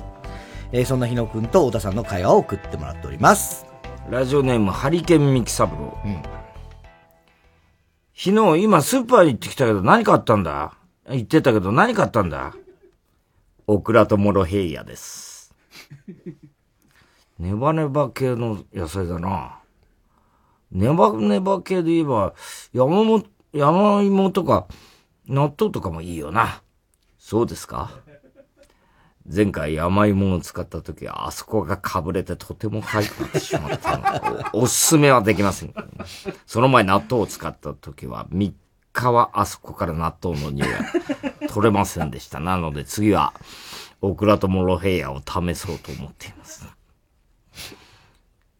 オーナニーの話じゃねえかよ何やってんだよ、お前食べ物を粗末するなよ大丈夫です。正午にちゃんと食べてます。この後スタッフが美味しくいただきましたじゃないんだよ、お前。汚いな、お前。そんなもん食べるなよ、お前。火を通してますから衛生面も心配ありませんよ。そういうことじゃないよ。もう好きにしてくれ。もう太田さんが超まとも。ラジオネーム、金子ちゃん。あのさ、米倉涼子が、あの、アルゼンチン人となんかほら、ね、付き合ってるんだから結婚するんだからって話あるね。外国の人とアルゼンチンアルゼンチン人っつうんだけどさ、もうアルゼンチン人にしか聞こえないんだよ。アルゼンチン人はね、アルゼンチン人はそうだほね。ら見てみろ、アルゼンチン人。あるぜ、アルゼンチン人だよね。ここにアルゼンチン人みたいな、そんな感じじゃない。確かに。ドクター X みたいな。えー、金子ちゃん。お前なんか集めてるもんとかあんの？ありますけど。何集めてんの？汗です。汗汗って自分の？そんな臭くて汚いものを集めるわけないじゃないですかじゃあ誰の汗を集めてんだよ？スポーツジムでタンクトップを着ている女性の飛び散る汗を集めています。そんなの集めてどうすんの？ジムで走った後は私も汗をかきますから、水分補給が必要になります。言ってんだよ。集めた汗を飲むんだろ？さすが太田さん私のことを分かってきましたね。うるせえ変態野郎会話がダメだろ。会話がどうかしてる。どうも。えー、カイル・ガーゴイルラジオね。はい。日野、俺が死んで仮装されたら好きな 骨、お前にやってる。おかしいだろ、これもう。俺が言って、俺がおかしいじゃねえかよ。日野、俺が死んで仮装されたら好きな骨お前にやるよ。ありがとうございます。では頭蓋骨を頂戴します。なんだお前どうせ信長みたいに俺の頭蓋骨で酒飲むつもりなんだろ？そんな野蛮なことはしませんよ。毎日それで味噌汁を飲みます。もっと気持ち悪いよお前 頭蓋骨って、食洗機で洗えますかねやっぱりお前に骨やるのやめた。何ですかそれ完全に罠じゃないですか。もう、頭おかしいと、もの同士の会話じゃねえかよ。えー、ラジオネーム、笑福亭グルーチョ。うん、ひななんで股間にブルーのチェックマークがつけてんの？ついてんの？別にいいじゃない ですか。よくないよ。説明しろよ、お前。ですから、ツイッターとかインスタグラムとか、有名人の公式アカウントだと認証されると、ブルーのチェックマークがつくんですよ。それがなんで日野の股間についてんの？ですから、僕が変態ってことが認められたんです。え？僕はついに公式の公認の変態になりましたいや、俺はお前のことをすでに変態って認めてるけどね。そんななんだよ。雑だろ、会話が。むちゃくちゃ。すげえ雑なんだよ、このコーナー。不思議がれ、もっと俺。なんなのよ。俺をがもっと不思議がれ。そんなじゃねえんだよ。ラジオネーム、ハリ、ハリケンミキサブロー。うん、日野お前、何、ケツにホース突っ込んで何やってんだ？お尻に水を流し込んだら気持ちいいって固めすんです。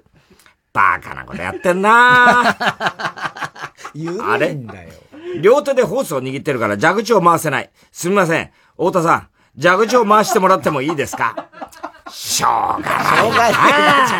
しょうがない。行くぞドバーあーちょっと強い 口から水が出てるじゃないかあー止めてください終わり終わりなんだよ。ひどいわ、もう。なんただのおかしな奴らだろ。このコぶっ壊してるね。早くも。ひどいよね。はい。えー、おはがきは。郵便番号 107-8066TBS ラジオ火曜ジャンク爆笑問題カーボーイ。メールアドレスは爆笑アットマーク TBS.CO.JP。日野くんの常識の係までお待ちしております。火曜ジャンク爆笑問題カーボーイ。ここで、セブンティーンの舞い落ちる花びら、 Fallin' Flower をお聴きください。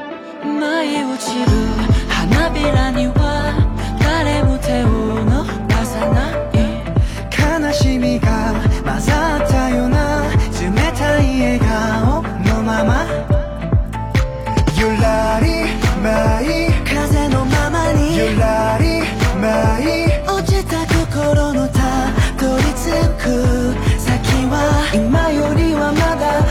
暖かいから。夏にも耐えて小雨に濡れて誰かのために散りたいなんて。切なに生きてたけど君とはいい。そ全てには。意味があることを知ったんだ君へと舞いをしてくよ。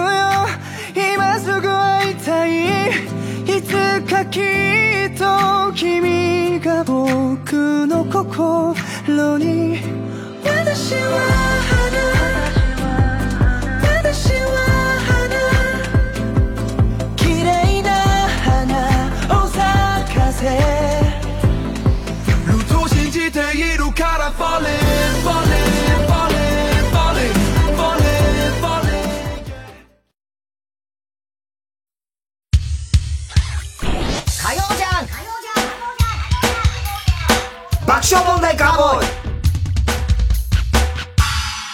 さあ、続いては。怒りんぼ田中裕二。はい、こんばんは、田中裕二ですから始まるいかにも田中が起こりそうな事柄を皆さんに考えてもらって、でそれを私が3段階で評価いたします。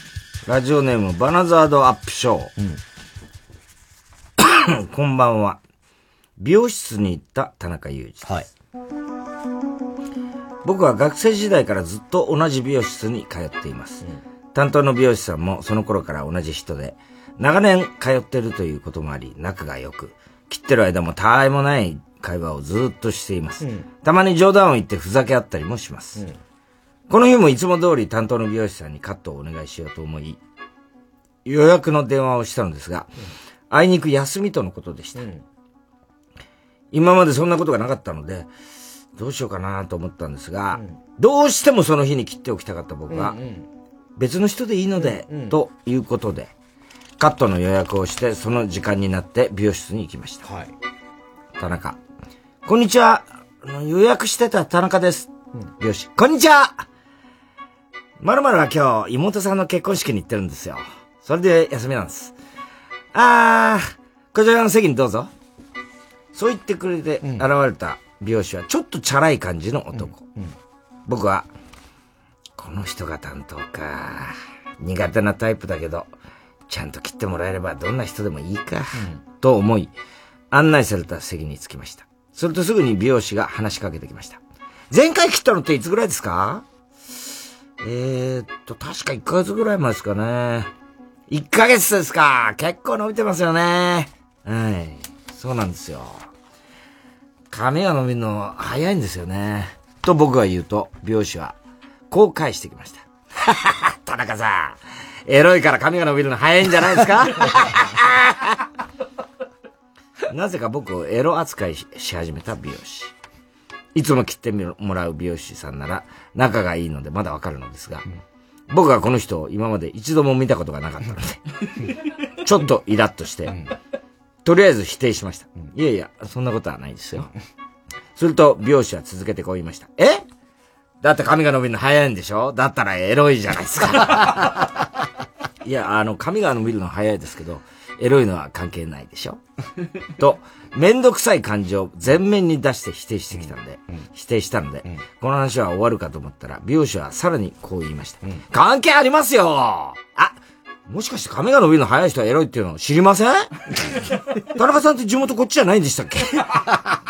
いや、地元はこっちですよ。え、地元がこっちなのに髪が伸びるのが、人がエロいって知らないですか？いや、それは知ってますけど。だったらエロいってことじゃないですか。なんで認めないんですかうるせえ なんだよお前の会話全然噛み合わねえじゃねえかよっていうか、しつけんだよどんだけ俺にエロいって言って言わせてんだよ、お前。そんなことどうだっていいだろうよああ、そうですかってさらっと流せよ、お前。大体俺人見知りだから慣れた人じゃないと下ネタも言わないし、自分がエロい感じだとかも出さねえんだよ。お前美容師で人と接してきてんならお前、俺がめんどくさいがってんのを雰囲気で察しろよ。そんなやりとりをしばらく続けていると、カットする準備ができたようなので、美容師はこう言いました。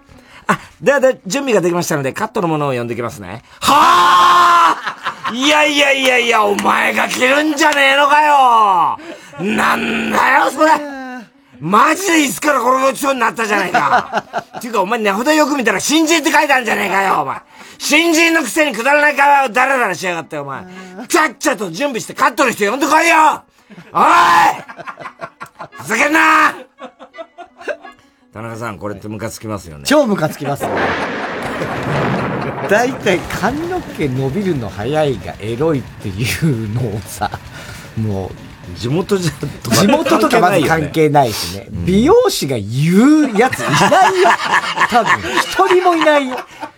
髪の毛伸びるの早いイコールエロい。ありネタすぎちゃって、ね。ありネタすぎるし、もう。何の毛深い女は優しいとかね。そうさ、手が冷たい人は心はあったかいとか、もうよくわかんねえやつ。なんだあれ手が冷たい人心はあったかいっつうの。何なんだろうな、あれな。えー、ラジオネーム、ケンケンペイン。こんばんは。眼科で働く彼女と付き合ってる田中裕二です。同棲して半年。毎晩のように朝帰りをする彼女と、この日も喧嘩をしていました。僕。毎日毎日朝帰りって連絡もつかないもういい加減にしろよ、お前彼女、落ち着いてってば飲んだ後、同期の、同期のたけるくんの家に、まゆみ先輩と一緒に遊びってただけだよ。だからさ、先にそうやって一言言ってくれたらいいんだよ。別に俺も飲みに行くなんて言ってるんじゃないんだからさ。ごめん。気をつける。俺の方こそ口うるさく言ってごめんな。急に仲良く。飲み会は楽しかったの？うん。三人で一緒にお風呂の中でお酒飲んで、すごい楽しかった。まゆみ先輩はわかるけど、男の酒も一緒に風呂入るのはおかしいだろ、お前。男と女二人が裸で酒飲んでたら、100%! いや、200% 3P が始まりますよね。動揺して絶句した僕を見て彼女がこう被せました。そんな心配しないでよ。たけるくんはドキンガンだから、私の体はぼやけて見えないし、そもそも医療従事者は人の裸なんて見慣れてるの。はあ ドキンガンでもおっぱいすると、時と君にするときはバッチリ見えますよね。しかも医療従事者ってお前らみんな眼科の受付だろうがよ。もう絶対 3P してるわ。ああ、腹立つ。俺も 3P してみたいんだから。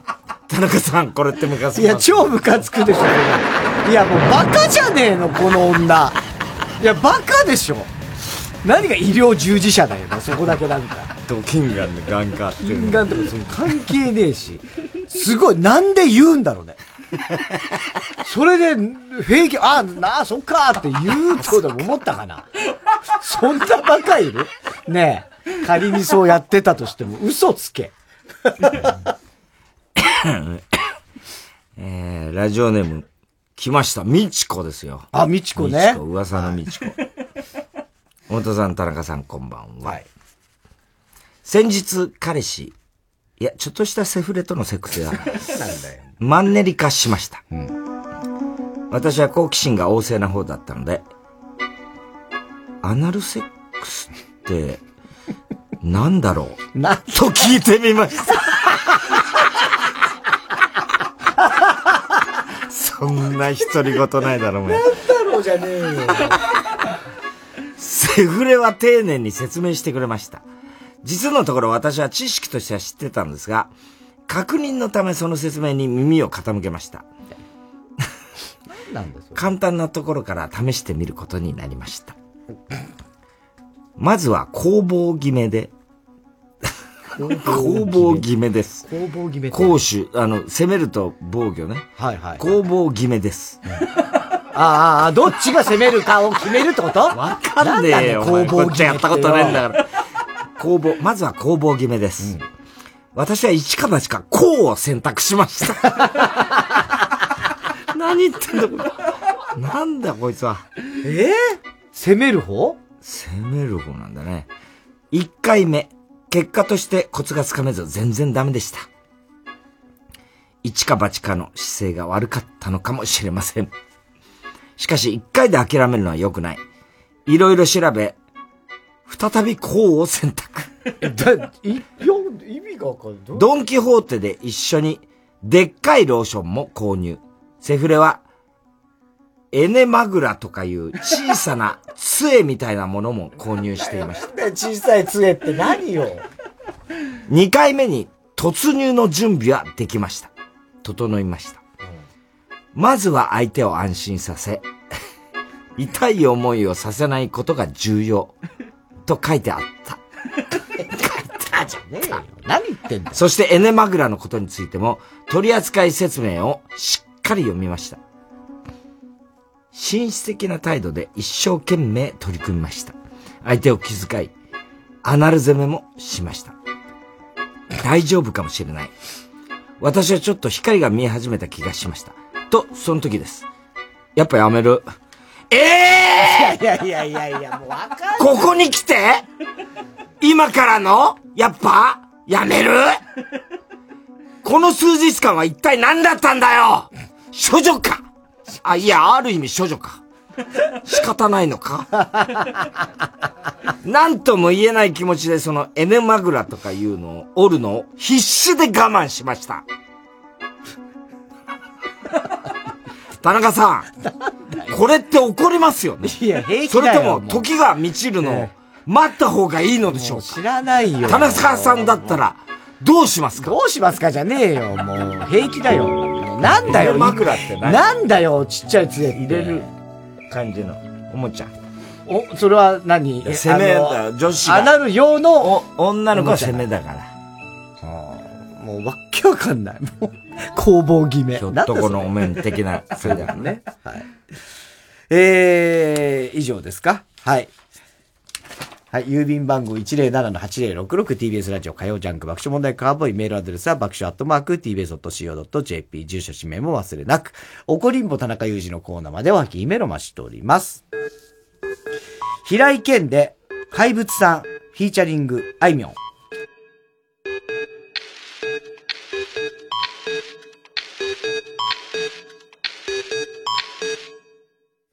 私をそこらの女と同じように扱ってよ。あなたにふさわしいかなんてそんなには賢くなれないわ。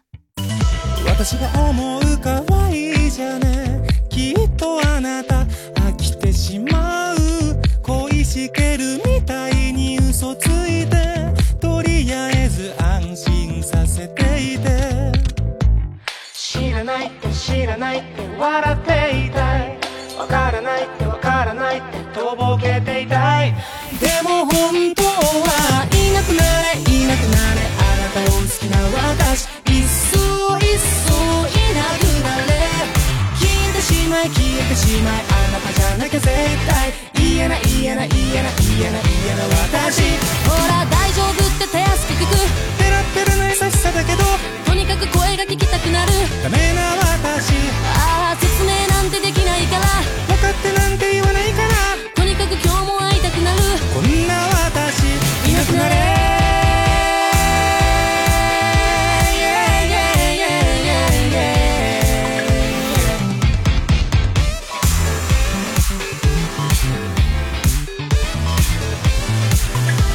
ピンクのフィルターをうまくかけて見ていてよ。喉を鳴らし飲み込んだ水が私の真ん中につながるの。私からは何も聞かない。穴の開いた顔見たくない。あなたが気持ちよくなるのならよくある嘘も飲み込んでやる。知らないって知らない。って踊っていたい。わからないってわからないってはしゃいでいたい。でも本当はいなくなれいなくなれあなたを好きな私。いっそいっそいなくなれ。消えてしまい消えてしまいあなたじゃなきゃ絶対。言えない言えない言えない言えない言えない私。ほら私が歌った鼻歌を。あなただけが気づいてくれる。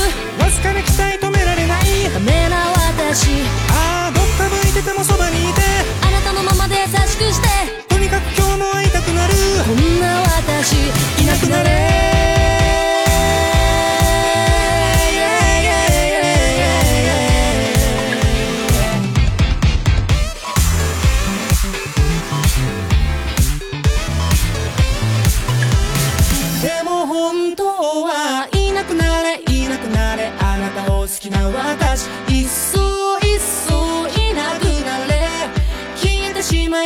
てしまいあなたじゃなきゃ絶対嫌ない言えない言えない言えない言えな私。ほら大丈夫って手厚く聞く。ペラペラの優しさだけどとにかく声が聞きたくなる。ダメな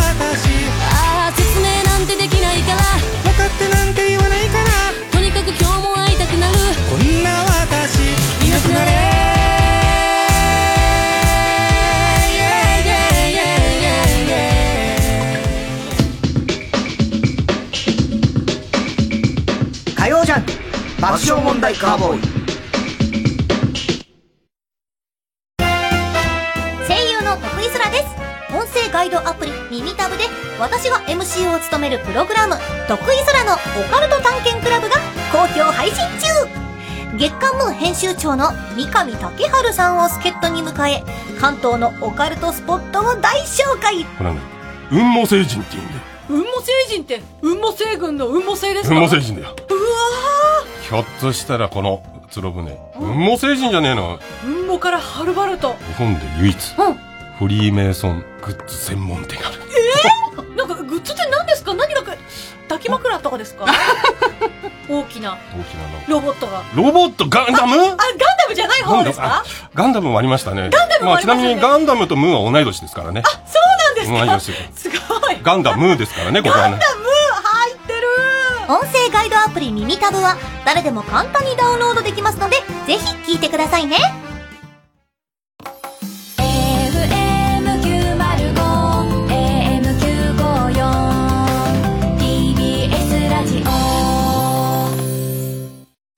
TBS ラジオジオジャンクこの時間は小学館中外製薬伊藤園ホテルズ三話シャッター他各社の提供でお送りしました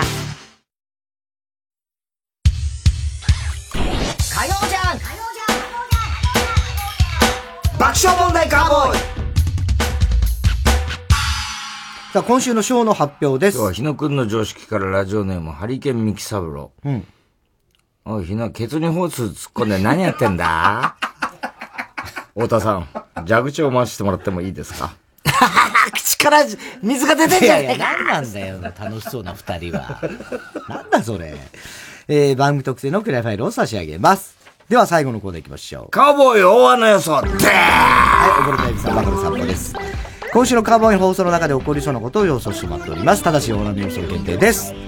河村ちゃんが大学入った時に、2万円で買ったお気に入りの、いつも腕時計をね、かあの、何本も持ってね、最初に買った腕時計ね、すごいお気に入りの腕時計で、あの、文字盤の中に、そのミニチュアの、その、何、おあの、おとぎ話の、そういうのが、なんか、ミニチュアがあるんだって。その、あの、もう腕時計の、あの、名前は何、何え、名前ってどういうこと？タイトル、タイトル。タイトル？え？全然わかんない。え、魔界。いや、わかんないよ。もっと、おとぎ、もっと可愛い。あれだよ、大学に。ティンカーベル。えああ、違います。正解は、ティータイムです。なんなのよ。もう何それ、ティータイム。あと、中根ちゃん驚いちゃったんだけど。嘘。なんかね、この間お母さんに呼ばれてね。またそれ、その、中根家の伝わる女子のやつ。なんかね。そのシリーズなんなんかね、中根家、三姉妹なんだけどね。で、お母さんも。で、あの、35の6月になったらね、その眉毛が、その右の眉毛がどんどん抜けていくんだって。それはもうみんなそうなんだって。35の6月になったら。そ、んなのあったら今までも。ね、右の眉毛がどんどん抜けて、最後もう何にもなくなっちゃうんだって、眉毛。だから、今からちょっとずつ、で、他ね、あの、植毛とかしても、もう絶対受け付けないんだって。だから、ほ今からちょっとずつ、左を抜いて、右に植えなさいって言われたの。めんどくせえな そういう風になると大丈夫だからって言われたんだって。でお母さんの眉毛見たら、細いんだって、やっぱり。やっぱり。やっぱりだよ。やっぱりってだから右から移動してるから。だから半分、左一個で両方を賄わなきゃいけないってことでしょ？だろうね、きっとね。ね。大変だな。めんどくせえな、中根家は。えーラジオネーム、おしゃくそ。今週から TBS の収録は、二人までのルールになり、太田さんと田中さんがスタジオに入れず、秋葉さんと高橋さん、2時間放送そうなのよ。そうなの。3人なんだよね。だから作家一人ってことで、そ高橋さんが今日は抜けて、秋葉が入はい。そういうこと。で、しかも、あの、ドアも開いてるし。ドアも開いてるしねアクリル板真ん中にあるしね。大変ですよ。お前なんだ？よ。金魚か、お前は。またそれかよ。いいよ、なんなんだよ、それ？なんだ、金魚？なのか。だから俺から見てお前が金魚なんだっつって。ラジオネーム、ポンプ屋のポン。太田さんと田中が透明のアクリル板越しにキスをする。気持ち悪いなもやってみる？う。やんねえよ。っていうか、あれじゃねえか、その、コロナなんとかみたいなさ、あえて舐めるみたいなのあるじゃん、なんかあの、あーコロナコロナチャレンジみたいな。そうなっちゃうそうなっちゃうよ、こえー、ペンネーム、今に見てろ、どっか。防音のドアが開いてることによって、スタッフの、下手くそやめちまえと言ったヤジが聞こえてしまう。そんなだったの？そんなだったの？下手くそやめちまえって何なんだよ。ラジオネーム、ラッコフェスティバル。太田さんがピコ太郎の PPAP 手洗い動画を真似する。あ、そうそうそうそう。もしもしもしとか言って。もしもしもしね。これすごいらしいね、世界で、ね。そうそうそうそう。ソープって感じね。うん。えー、ラジオネーム、スリッパ。秋葉さんがザキミヤに刑事コロンボの犯人を教えて喧嘩になる。これはならないよ。これはもう最初にもう。最初ネタバラしちゃうからね。ネタバラしだから。そういうものですからね。えーはい。ということでございまして。まあ、でもね、結局、まあ、緊急事態宣言が出ましたけど。出ましたけどね。まあね、この番組的にはもう、お店もやってるみたいですね。はい。やるし。食料品とか。そうですね。必要なところはまあやってるんで。ただ、だからその買い占めとかだけパニックっぽくはならないようにということでございますけどね。あとはだから、ちょっと調子悪いっつうと、すぐね、あの、コロナ、あのじゃないかなってね。ね、そういう感染の専用病院に、わーっと駆けつけたらパニックになっちゃうから、その、お医者さんのね、あれを安心させてあげるということですよね。まあそうですね。あうん。まあでも、まあ本当にあの、日曜サンデーの時とかも言ったけど、これラジオはいいね。いいねって言ったらなんだけど、まあラジオはね。こういう時もね、ラジオの方が身近な感じもするだろうしね。ああそうだねんで、今ほらテレビはそれこそ怖いからな話したりすあの、るじゃない？ザンジャポなんか本当不条理劇みたいな。そうそうそうああねなんだろうな。まああれはあれでね私はとか言いそうだもんな、いかにも。ね昔よくあったんだ、ああいうね、つまんねえ。不条理劇ええみたいになったってさ。ニュアンスどこまで伝わるかわかんないですけどね。今度はあの、来週あたり白いなんか、いやいや、やんねえよ、そんなももう。なんかコントじゃねえか、そしてみたいな。余計恐ろしくなっちゃうからね。はい。ということで、えー、また来週も、まあ一応この番組は普通にやりたいと思いますので、はい。来週は1200回だって。おおそう。すごいね。そんな。はい。えー、すべての宛先は郵便番号 107-8066TBS ラジオ火曜ジャンク爆笑問題カーボーイメールは爆笑アットマーク TBS.CO.JP です太田さん明日は？明日は水曜、ヤングジャンク山里お前、青いとノーコセックスでもないやめなさい、そういうこと言うんじゃないよ。5人以下にしろよ、お前。山里亮太の不毛な議論です。よいしょっと。よいしょ。え、何やってんの？いや、あのほら、なまっちゃうから、ゴルフのスイングやってる。へえ、ヨガかと思った。え、俺どんな格好してた？今。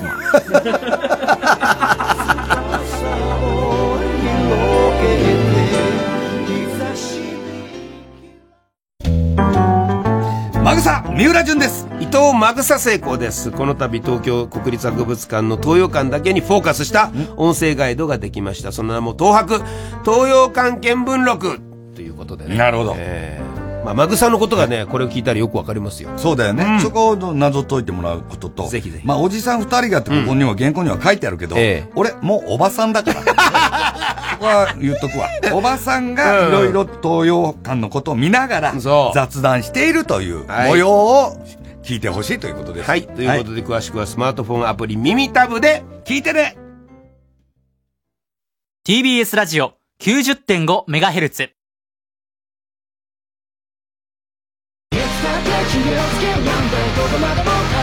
千葉雄大です。映画「スマホを落としただけなのに囚われの殺人鬼」全国の映画館で公開中です。3時です。